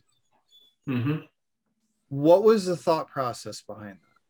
So if it again that gets reckless, uh, vulnerable, unsuspecting, whatever I, I I'm recalling words off. the top of my I, I head. feel like with with the verbiage of reckless, it makes it it it even makes it easier now to call the match penalty. Well, if if that it look, I've always said I when people say what's a match penalty to you, and I said when I see an act on the ice and I go, oh, holy shit, Yeah. right, Yep. right. You know, when you see a player make no attempt to make a hockey play at all, hmm that's reckless. Yep. Yeah, I used to say I, I when I used to teach head contact when it first came out, I called it rest in peace, RIP, reckless, intentional, principal point of contact. Got you out of the game. I mean, if the stick was, if, if your hands or your stick was, was up there and you were, it was, it was just you, you had no regard for your opponent, um, and and it was intentional. Uh, you came from the other side of the ice surface as hard as you could, and you made initial contact with us. You were done. It's just see ya. Have, have a nice afternoon somewhere else. But I'm not dealing with you anymore. And it gets back to the respect and this is this this is where I, I get called a dinosaur, right? Um, because when I was playing uh, youth hockey when I was much younger, uh, we knew all we knew everybody we were playing against, and you had a certain level of respect for your opponent. Some of that, a lot of that's missing from the game now, Oh, it's so gone. Right? right? These these players are armored up. They're all wearing cages. They've got shoulder pads that make them look like Lawrence Taylor on steroids uh, the elbow the elbow pads you can open tuna cans with. Um, they're virtually invincible, Mhm. and they forget how vulnerable their opponents are. If you look at youth hockey, you've got 16 year olds that are shaving twice a day, and other 16 year olds that don't weigh 120 pounds soaking wet. Yeah. And that's the purpose of the game is not to destroy a, a 120 pounder or have two 210 pounders square off at each other, seeing who's going to be the toughest guy on the block. It's Makes sense. hockey. It's hockey. I- I will say I absolutely love the fact that it got changed to reckless though, because it makes it so much easier when explained to a coach, even if the kid's not hurt, it's like, but it wasn't a hockey play.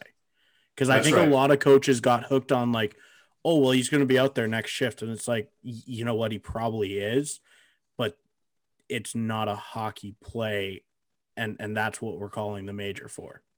And and we and we also dealt with the idea that even a player that came back who appeared who got his bell rung or whatever, right, came back in the game, played the rest of the game, and then we got an email from the parents saying, you know, that my son got drilled in this play, and and we had to take him to the hospital post game, and he's got a concussion or he had a fracture or whatever it is, so he was hurt. How do we deal with that? And, and they always want they always want that player to uh, who committed that foul then to, to do the Bataan death march, you know, for injuring their son after the fact. And and you know, you're an official. I mean, you're 21 years old, 22 years old.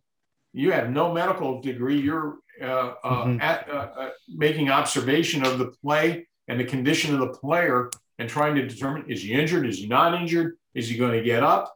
Is he seeing little birds and butterflies? What's does he know where he's at? Uh, and then, of course, you got the coach who wants the star player back in the game. Yeah. Uh, it, it removes all of that.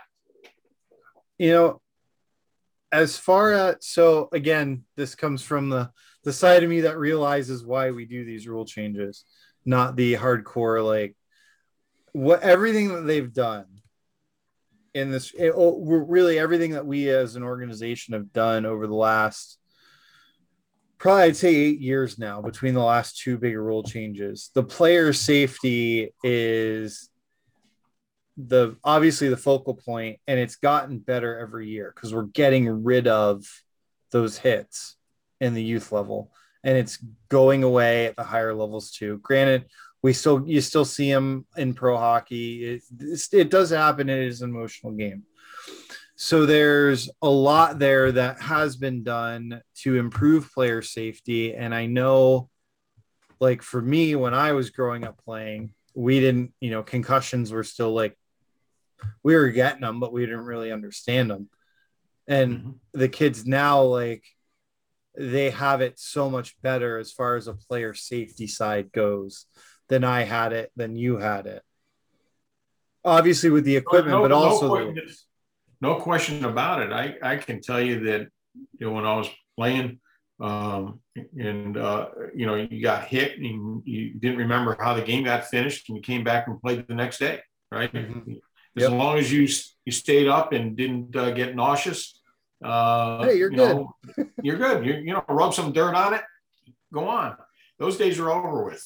Uh, we're learning more and more about concussions and the lasting effects of them. And quite honestly, if you watch the upper levels of the game and, and you know point to the NHL, you don't see those players making those unnecessary hits. nope, And- not as much anymore. It's super No, rare. Um, you know, uh, they talk about uh, how the game is changed at the NHL level. Uh, you know, all those players now know each other. This isn't the old 16 league with 120 players uh, making $7,000 a year trying to eke out a living. Mm-hmm. Uh, there's a lot of money on the table, and there's 20,000 fans in, a st- in the stands, and uh, it's got some entertainment value. And nobody is paying the kind of money for an NHL ticket to come watch minor league players play. They're looking to see their stars. They want to see Stamkos. They want to see Kucherov. They want to see um, uh, the Hughes brothers. They, they, you know, they, you know, they want to see those guys play. That's what the game's about.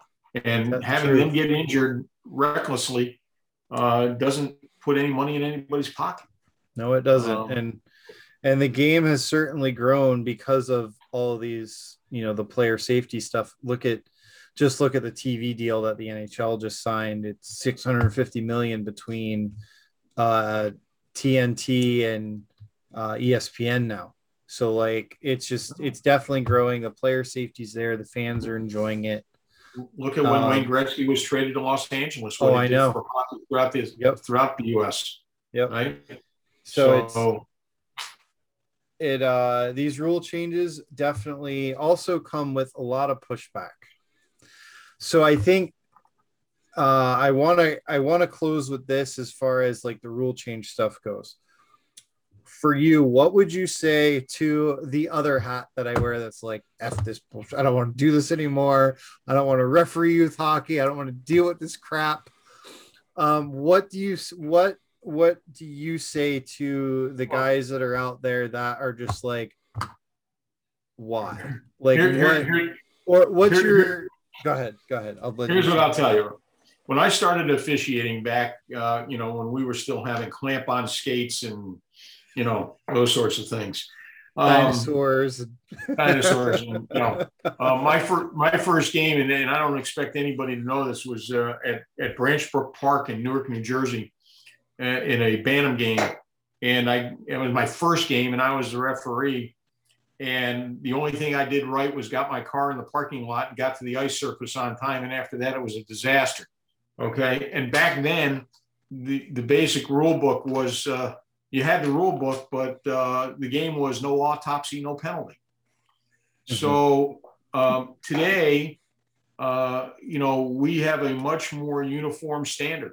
Uh, and you'll go through the sem. You won't go through the seminar block, but Brendan will see some of it. Uh, the seminar decks are uniform nationally this year for the first time in all the years I've been associated with USA Hockey. We have a national seminar deck for every level. Every seminar is there's no more freelancing it. And to those officials who are going, oh my God, look at these changes. I don't know if I want to do this anymore, whatever. The game has evolved. It's not the hockey that that you grew up with, that I grew up with in the 60s and 70s. Uh, and it wasn't, it's not the, it's not the Broad Street Bullies and the big, big bad Bruins or the wild scoring of the 80s or the neutral zone trap of the 90s with the New Jersey Devils. I mean, it's none of that. The game is a much better game. You look at what you see on TV. Look at look at your look at Tampa Bay Lightning. Look at Yep. look at look at look at uh, look at uh, Edmonton. Look at the look at the skating we're seeing. Look at the skill we're seeing. And and it, do we want to see that, or we do we want to see um, do we want to see uh, bench line brawls and all that other stuff that we saw? That's all pretty boring stuff now. All the choreographed fights that we saw back in the early 2000s, where guys were making appointments prior to the game in the warm up. You know, wait, you know, we'll get on the ice. We'll nobody wants to see that. It's boring. The game's Agreed. a much better game. And as officials, our job is to make sure that that that the game's officiated according to the rules. And I know that, uh, like police officers, we're going to have some differences in what we think of a particular rule change. That's fine. But we still got to go out there and do it. So got to do it. Go out there and do it. And I guarantee you, your love of the game is greater than any one rule change. Very That's true. why we do it.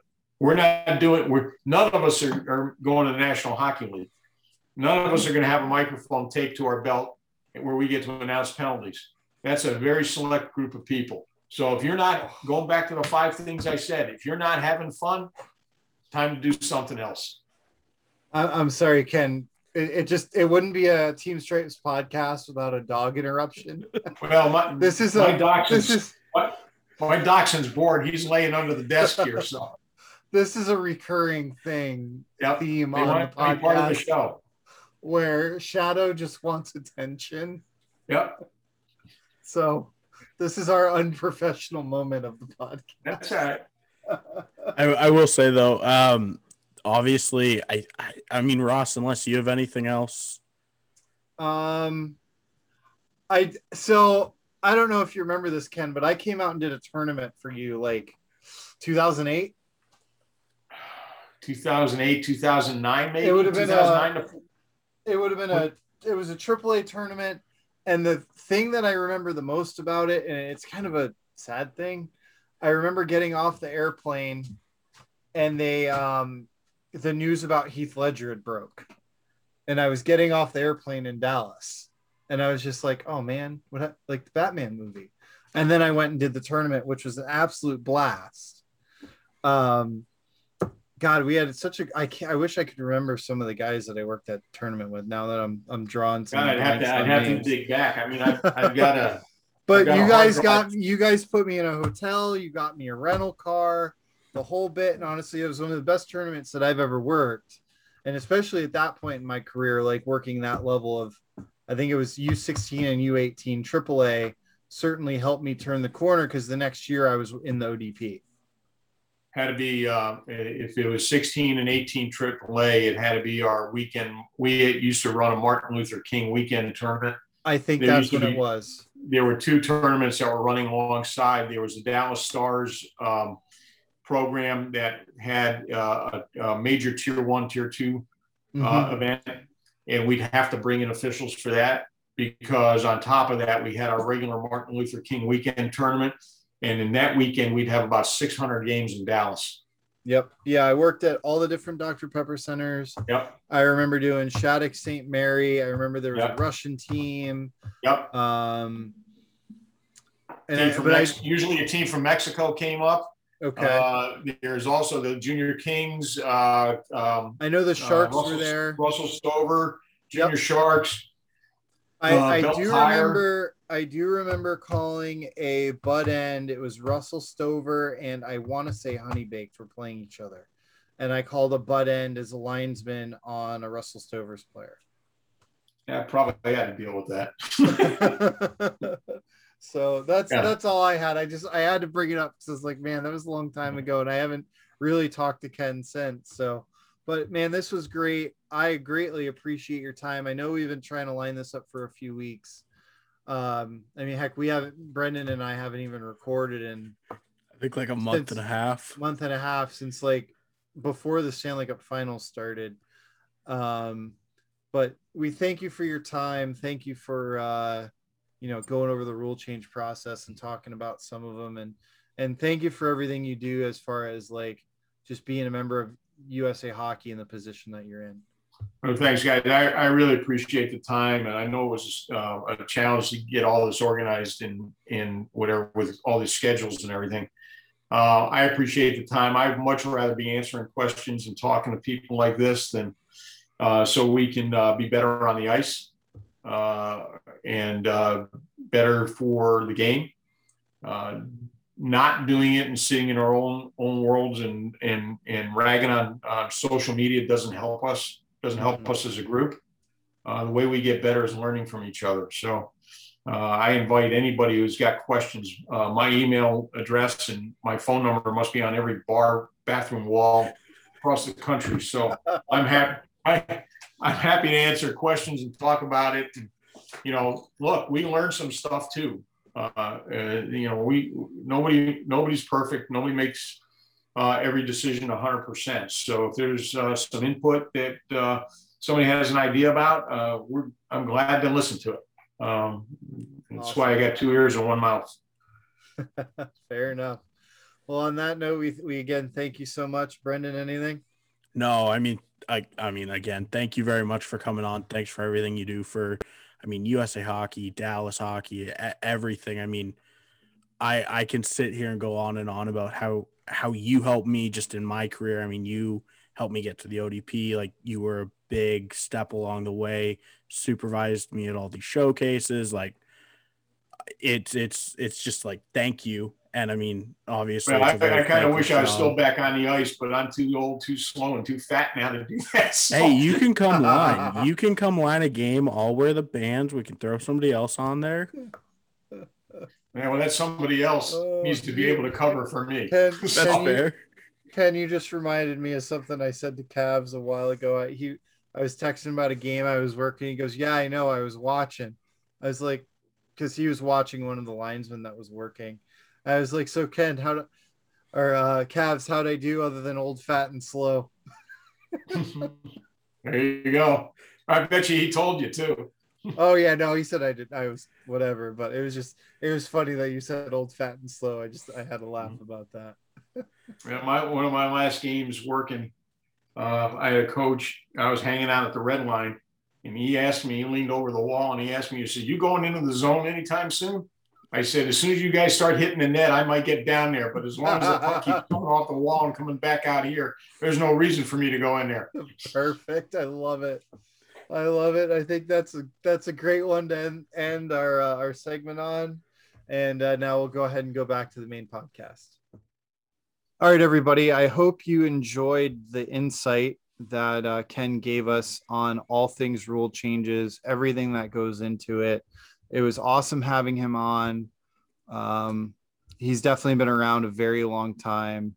I uh, I worked a tournament for him in back in 2008 uh, out there in Dallas, which was an absolute blast. Um, he's good people, and uh, it was just a pleasure to have him on the on the podcast. So I guess really I want to talk about the Advanced Officiating Symposium. Um, I was supposed to go in 2020. Uh, obviously, that didn't happen uh, due to uh, this little thing called COVID. Um, so I did go this year. It was in Providence, Rhode Island which worked out for me because my whole family's from there. So uh, I stayed with my cousin, got to see a bunch of family members, had a car and a free place to stay. Uh, took the boys out. We went to um, we went up Federal Hill, uh, which is the hardcore Italian area of Providence. Um, it was cool uh, when myself, uh, Chris Mariner, who's been on the podcast, and uh, one of our other Florida referees, Logan Berkowitz, who I'm going to have on at some point. Uh, we went to uh, an Italian restaurant, and the uh, the girl was uh, straight off the boat from Italy. it was awesome. She uh, and she actually um, she had just gotten her citizenship, is what she was telling us. Oh, so that her. was that was really cool. But anywho, side story over. Um, the symposium was awesome. Um, if you are an official that is in a position to achieve tenured status, I could not recommend it more highly. Um, the speakers were amazing. We had, uh, let's see, to start off, we had Chris Rooney, then we had uh, Brian Murphy, Scott Zelkin, um, Don Adam was there, uh, Paul Stewart, uh, Jess Leclerc, Katie Guay. Uh, it was just it was a who's who of USA hockey officials. Um, Matt Leaf, BJ Ringrose, uh, Nick Zegliffa. Um, we had the gentleman who was basically the founder or was the founder of the officiating education program, uh, Mark Rudolph. Um, he spoke. Uh, uh, ben Smith, who was the head coach of the 1998 women's Olympic team that won gold in Nagano, was there. It was um, man, it was awesome. the The presentations were all great. Uh, getting to talk to people from all over the country was great. Um, got to run into some listeners, so that was cool. Uh, I can't I can't recommend it more highly to people. And then the best part about it, when I got home, a couple of days afterwards, they entered in the fact that I was a tenured official. I did the tenured official modules and my safe sport retraining. It took me less than a half hour to do that. Sold. And I did my open book test, which I missed three on without using the book because I always take the open book test the first time without using the book. Um, and I was done. I only had to do like six modules, safe sport, and an open book, and that's it. I'm so glad Every I'm going year. next year. Every year, that's all I have to do is the mo- a couple of modules, safe sport, and an open book, and I'm done. I'm so I'm so glad I get to do this next year. I yeah, just, uh, allegedly San Jose. oh, I'm That's um that's what the rumor is. I don't know that. how true or not that is, but allegedly San Jose is is the location they're uh, eyeing. So I think uh, with that, we should uh, we need to uh, discuss what are we doing with the podcast going forward. Yeah, so I mean, obviously, we took I think about a month and a half, maybe two months off. Yeah, I, really well, don't you know what's funny is is you know my my team got to the Stanley Cup Finals and we just we, we didn't record. I, I want to say it's because Brendan was just upset that the Lightning went back to back. If we're being honest, that that probably didn't help. The, the fact that that they did go back to back. I mean, good on them for going back to back. Cup, boat parade, repeat. Not next year, thankfully. That's all I know. Oh, I don't know, man. It's so funny because uh, I I'm not expecting much, but Big Rig Pat Maroon came out and said we can do it again. I wouldn't put it past them. I really Like- wouldn't. I- Like at this point, I wouldn't even be surprised. I'd be like, yeah, here we go. Yep. Um, but no, so we we I mean, by by the end of the season, I know personally for me, I was absolutely burnt out just hockey wise. I mean, I Mhm. I I I practically hated hockey, um, which is is not a good thing. Oh my god! Speaking of, it was so funny. They were going around the room at one point asking people why they do this, and um, I, I told I was in the car with my state supervisor. I go, Chris, if they would have asked me, my answer would have been, "Well, I hate hockey. Yeah.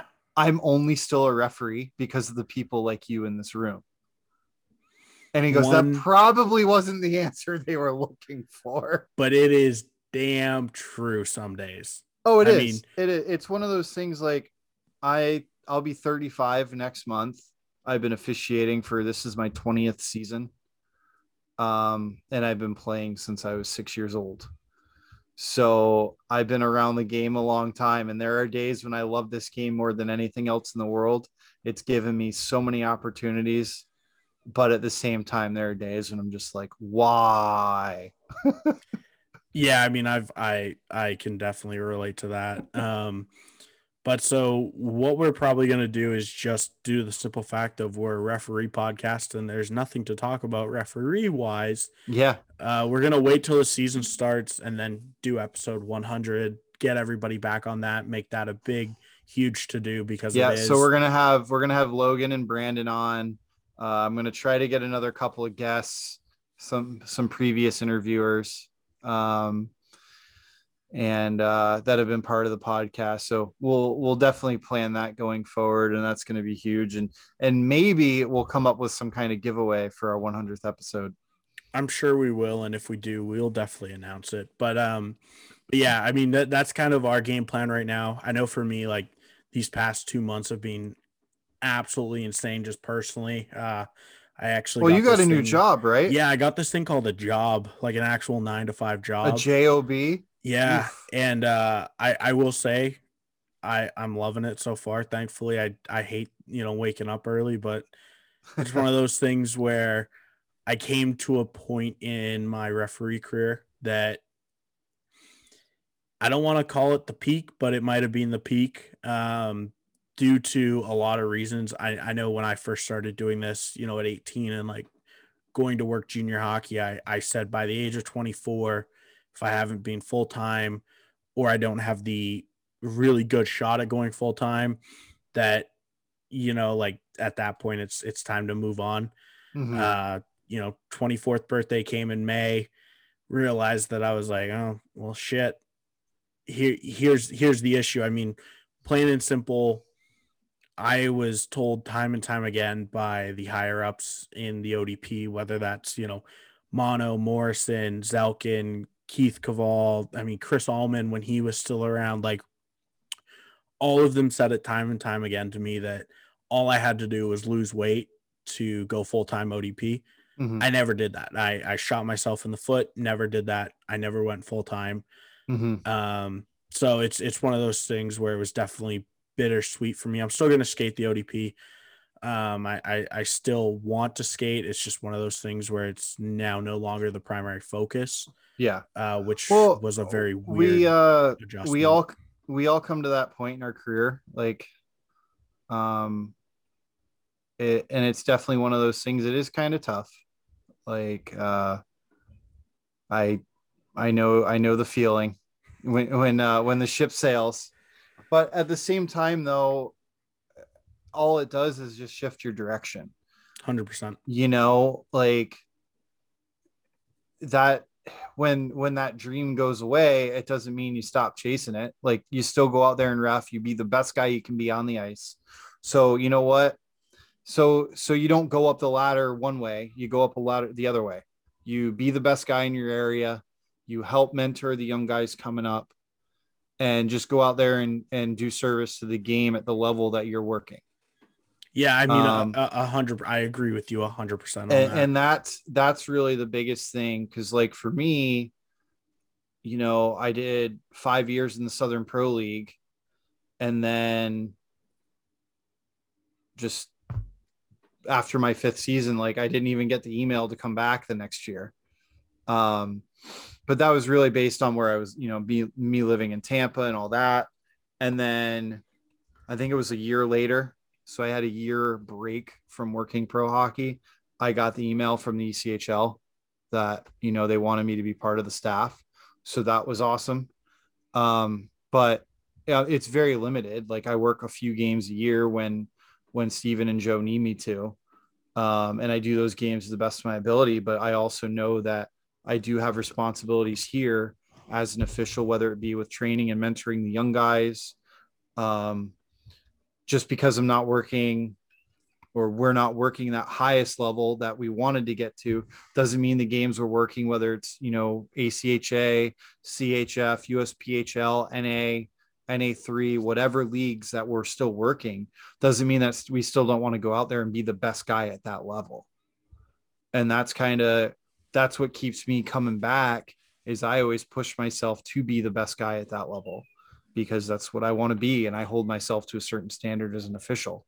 And I think if you do the same, it's not the end of the road. It's just, hey, be the best guy you can be at the level you're working and enjoy it. Have fun. Yeah, it's it's it's it's funny that the more I thought about it and like talked about it with just people, you know, like my inner circle, mm-hmm. it was one of those things where I I still I still very much want to get into a professional hockey game. I don't care if it's the Coast League, the Southern Professional Hockey. I don't Yeah. care.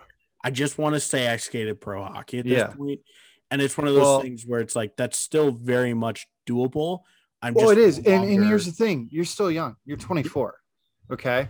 So, and th- this is to anybody, not, and this isn't just you. This is my best advice. We all know what it takes now to get to the higher levels as far as fitness, skating ability, game management ability. Like at, this point, it's no secret what it takes. And if you're missing any one of those things, that's what you have to work towards. And if it's like for me personally, I got on the scale about a, month and a half ago, and um, I I had been put on. I was on Zoloft for about nine months um, for my uh, for my depression. I have since switched meds. Oh, hold on here, my my video knocked out. So I have I've since switched meds, but the Zoloft put 30 pounds on me. I got on the scale and I was the heaviest I've ever been. And I was like, whoa, this has got to change. I've already, I'm down about 10 pounds already um, because I've been going to the gym every single day, like as often as I can. Um, I did take a week off because I went, I got stuck in Rhode Island, by the way. I was supposed to be home on Monday. I get to the airport and they're like, oh, but, and Frontier's like, uh, you're here till Wednesday. So I had to call. I had to call my cousin, and be like, "Yo, uh, come get me. I'm here another two days." But control what you can control. Um, so I mean, obviously, that you know the weight thing for you is what they told you. Yep. You know what? If you take small steps now, a little bit at a time over the next year or two, it, it adds up. Like, so let's say you start some kind of a fitness journey, is what is what I guess they call it um, and get yourself in shape. And who knows what doors could open for you. It, it, you know, this isn't the end of the road for you. Just like, like for me, it's I'm still working. I'm, I mean, like I said, I'm gonna be 35, and for the Tampa area, I pretty much worked the best hockey we got every single weekend. And when I got on the scale, I was like, "Yo, you have a standard that you hold yourself to with your officiating. And if you can't maintain that, you got a problem. So that's when I was like, shit, I got, I, I have to make changes. And that's what I've done. So, and that's, that's for everybody, you know, like figure out what your deficiency is and fix it a little bit at a time. 100% I agree with all of that. I will say though, the one nice part about no longer, you know, pursuing this full time is the shittiest side of this job is the business side of it, where Mhm. you're you're not at the next level for whatever reason it could be. It could it could be because your feet are too big. You know, like the Yeah. business side of this of of this industry sucks. Plain and simple, it sucks. And for the longest time for me, it was business, business, business, business. Mhm. Drove all the fun out of it. yeah And, and that's that's not on anybody's fault. That's just that's the simple well, truth. and that's the mental thing too. Like you're getting in your own head about it. Now, guess what? You don't have that monkey Oh, on your back. Dude, it's it's so nice now. I just go out and referee. Like Yeah. I because because at the end of the day, it doesn't matter. Like I'll at- tell you, my second full time season in the Southern Pro League, I went through a stretch where I was in my head so bad about every little like I was evaluating myself during the game, Yep. and it I was brutal. I went through a stretch where I was brutal. I had that Because- stretch this year. because I was in my own head. But then when you get out of your own head about stuff, things change and then you go out there and have fun. Like when the ship sailed for me, I was like, okay, well, maybe I'm not going to make it to whatever level. Now I'm going out and having fun, and it rubbed off on the players. And then I ended up being one of the more liked guys on the ice. Yep. It's it's it's definitely one of those things where looking at it now, I'm like, holy shit, I can just go ref stress free. Yeah. Because at the end of the day, there's there's I, yes, there are consequences if I mess up, but like I I'm not trying to go full time ODP. So if I And- if I screw up a game in the ODP, it's like, yeah, I might not get another one, but it's like, oh fuck, I had a great fucking ride. Yeah. Well, you're not going to screw up because you're a good linesman. So exactly. Yeah. let's just let's just put a squash on that. Cavs, he's not going to screw up. He's a good linesman. I, but I, I, what- I do agree. What what we need, what you just need to do, go out there, work the game, have fun, focus on the little things that you can do. And you know, maybe the door temporarily closed, but Who knows? I'm- start yeah, going to, like start going to the damn gym for and real. work on that because that's one of those things that you can control. Yep.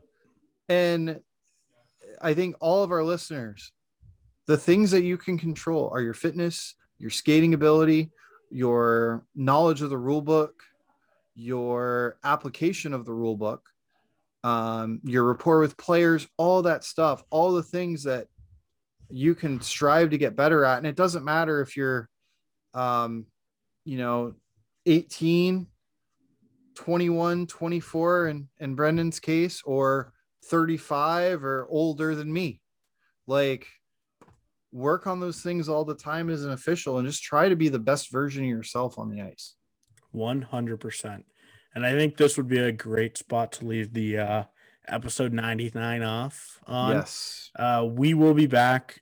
If we do drop something uh, before, it would be mid September. Probably if if we are looking. Well, at I'm planning on doing some rules stuff. Yes. Um, that we're going to try to do on the YouTube. So Yep. keep an eye out for that. We will post everything on social medias as well. If Mhm. we do have another episode drop before mid September, uh, you guys will be the first ones to know. But until then, I guess see you guys uh, in the new season.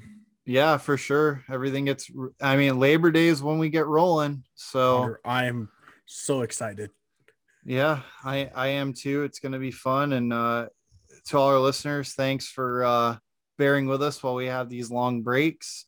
But we'll be back in in uh, in full force here shortly. So Yep. until then, uh, skate hard, have fun, and enjoy the game.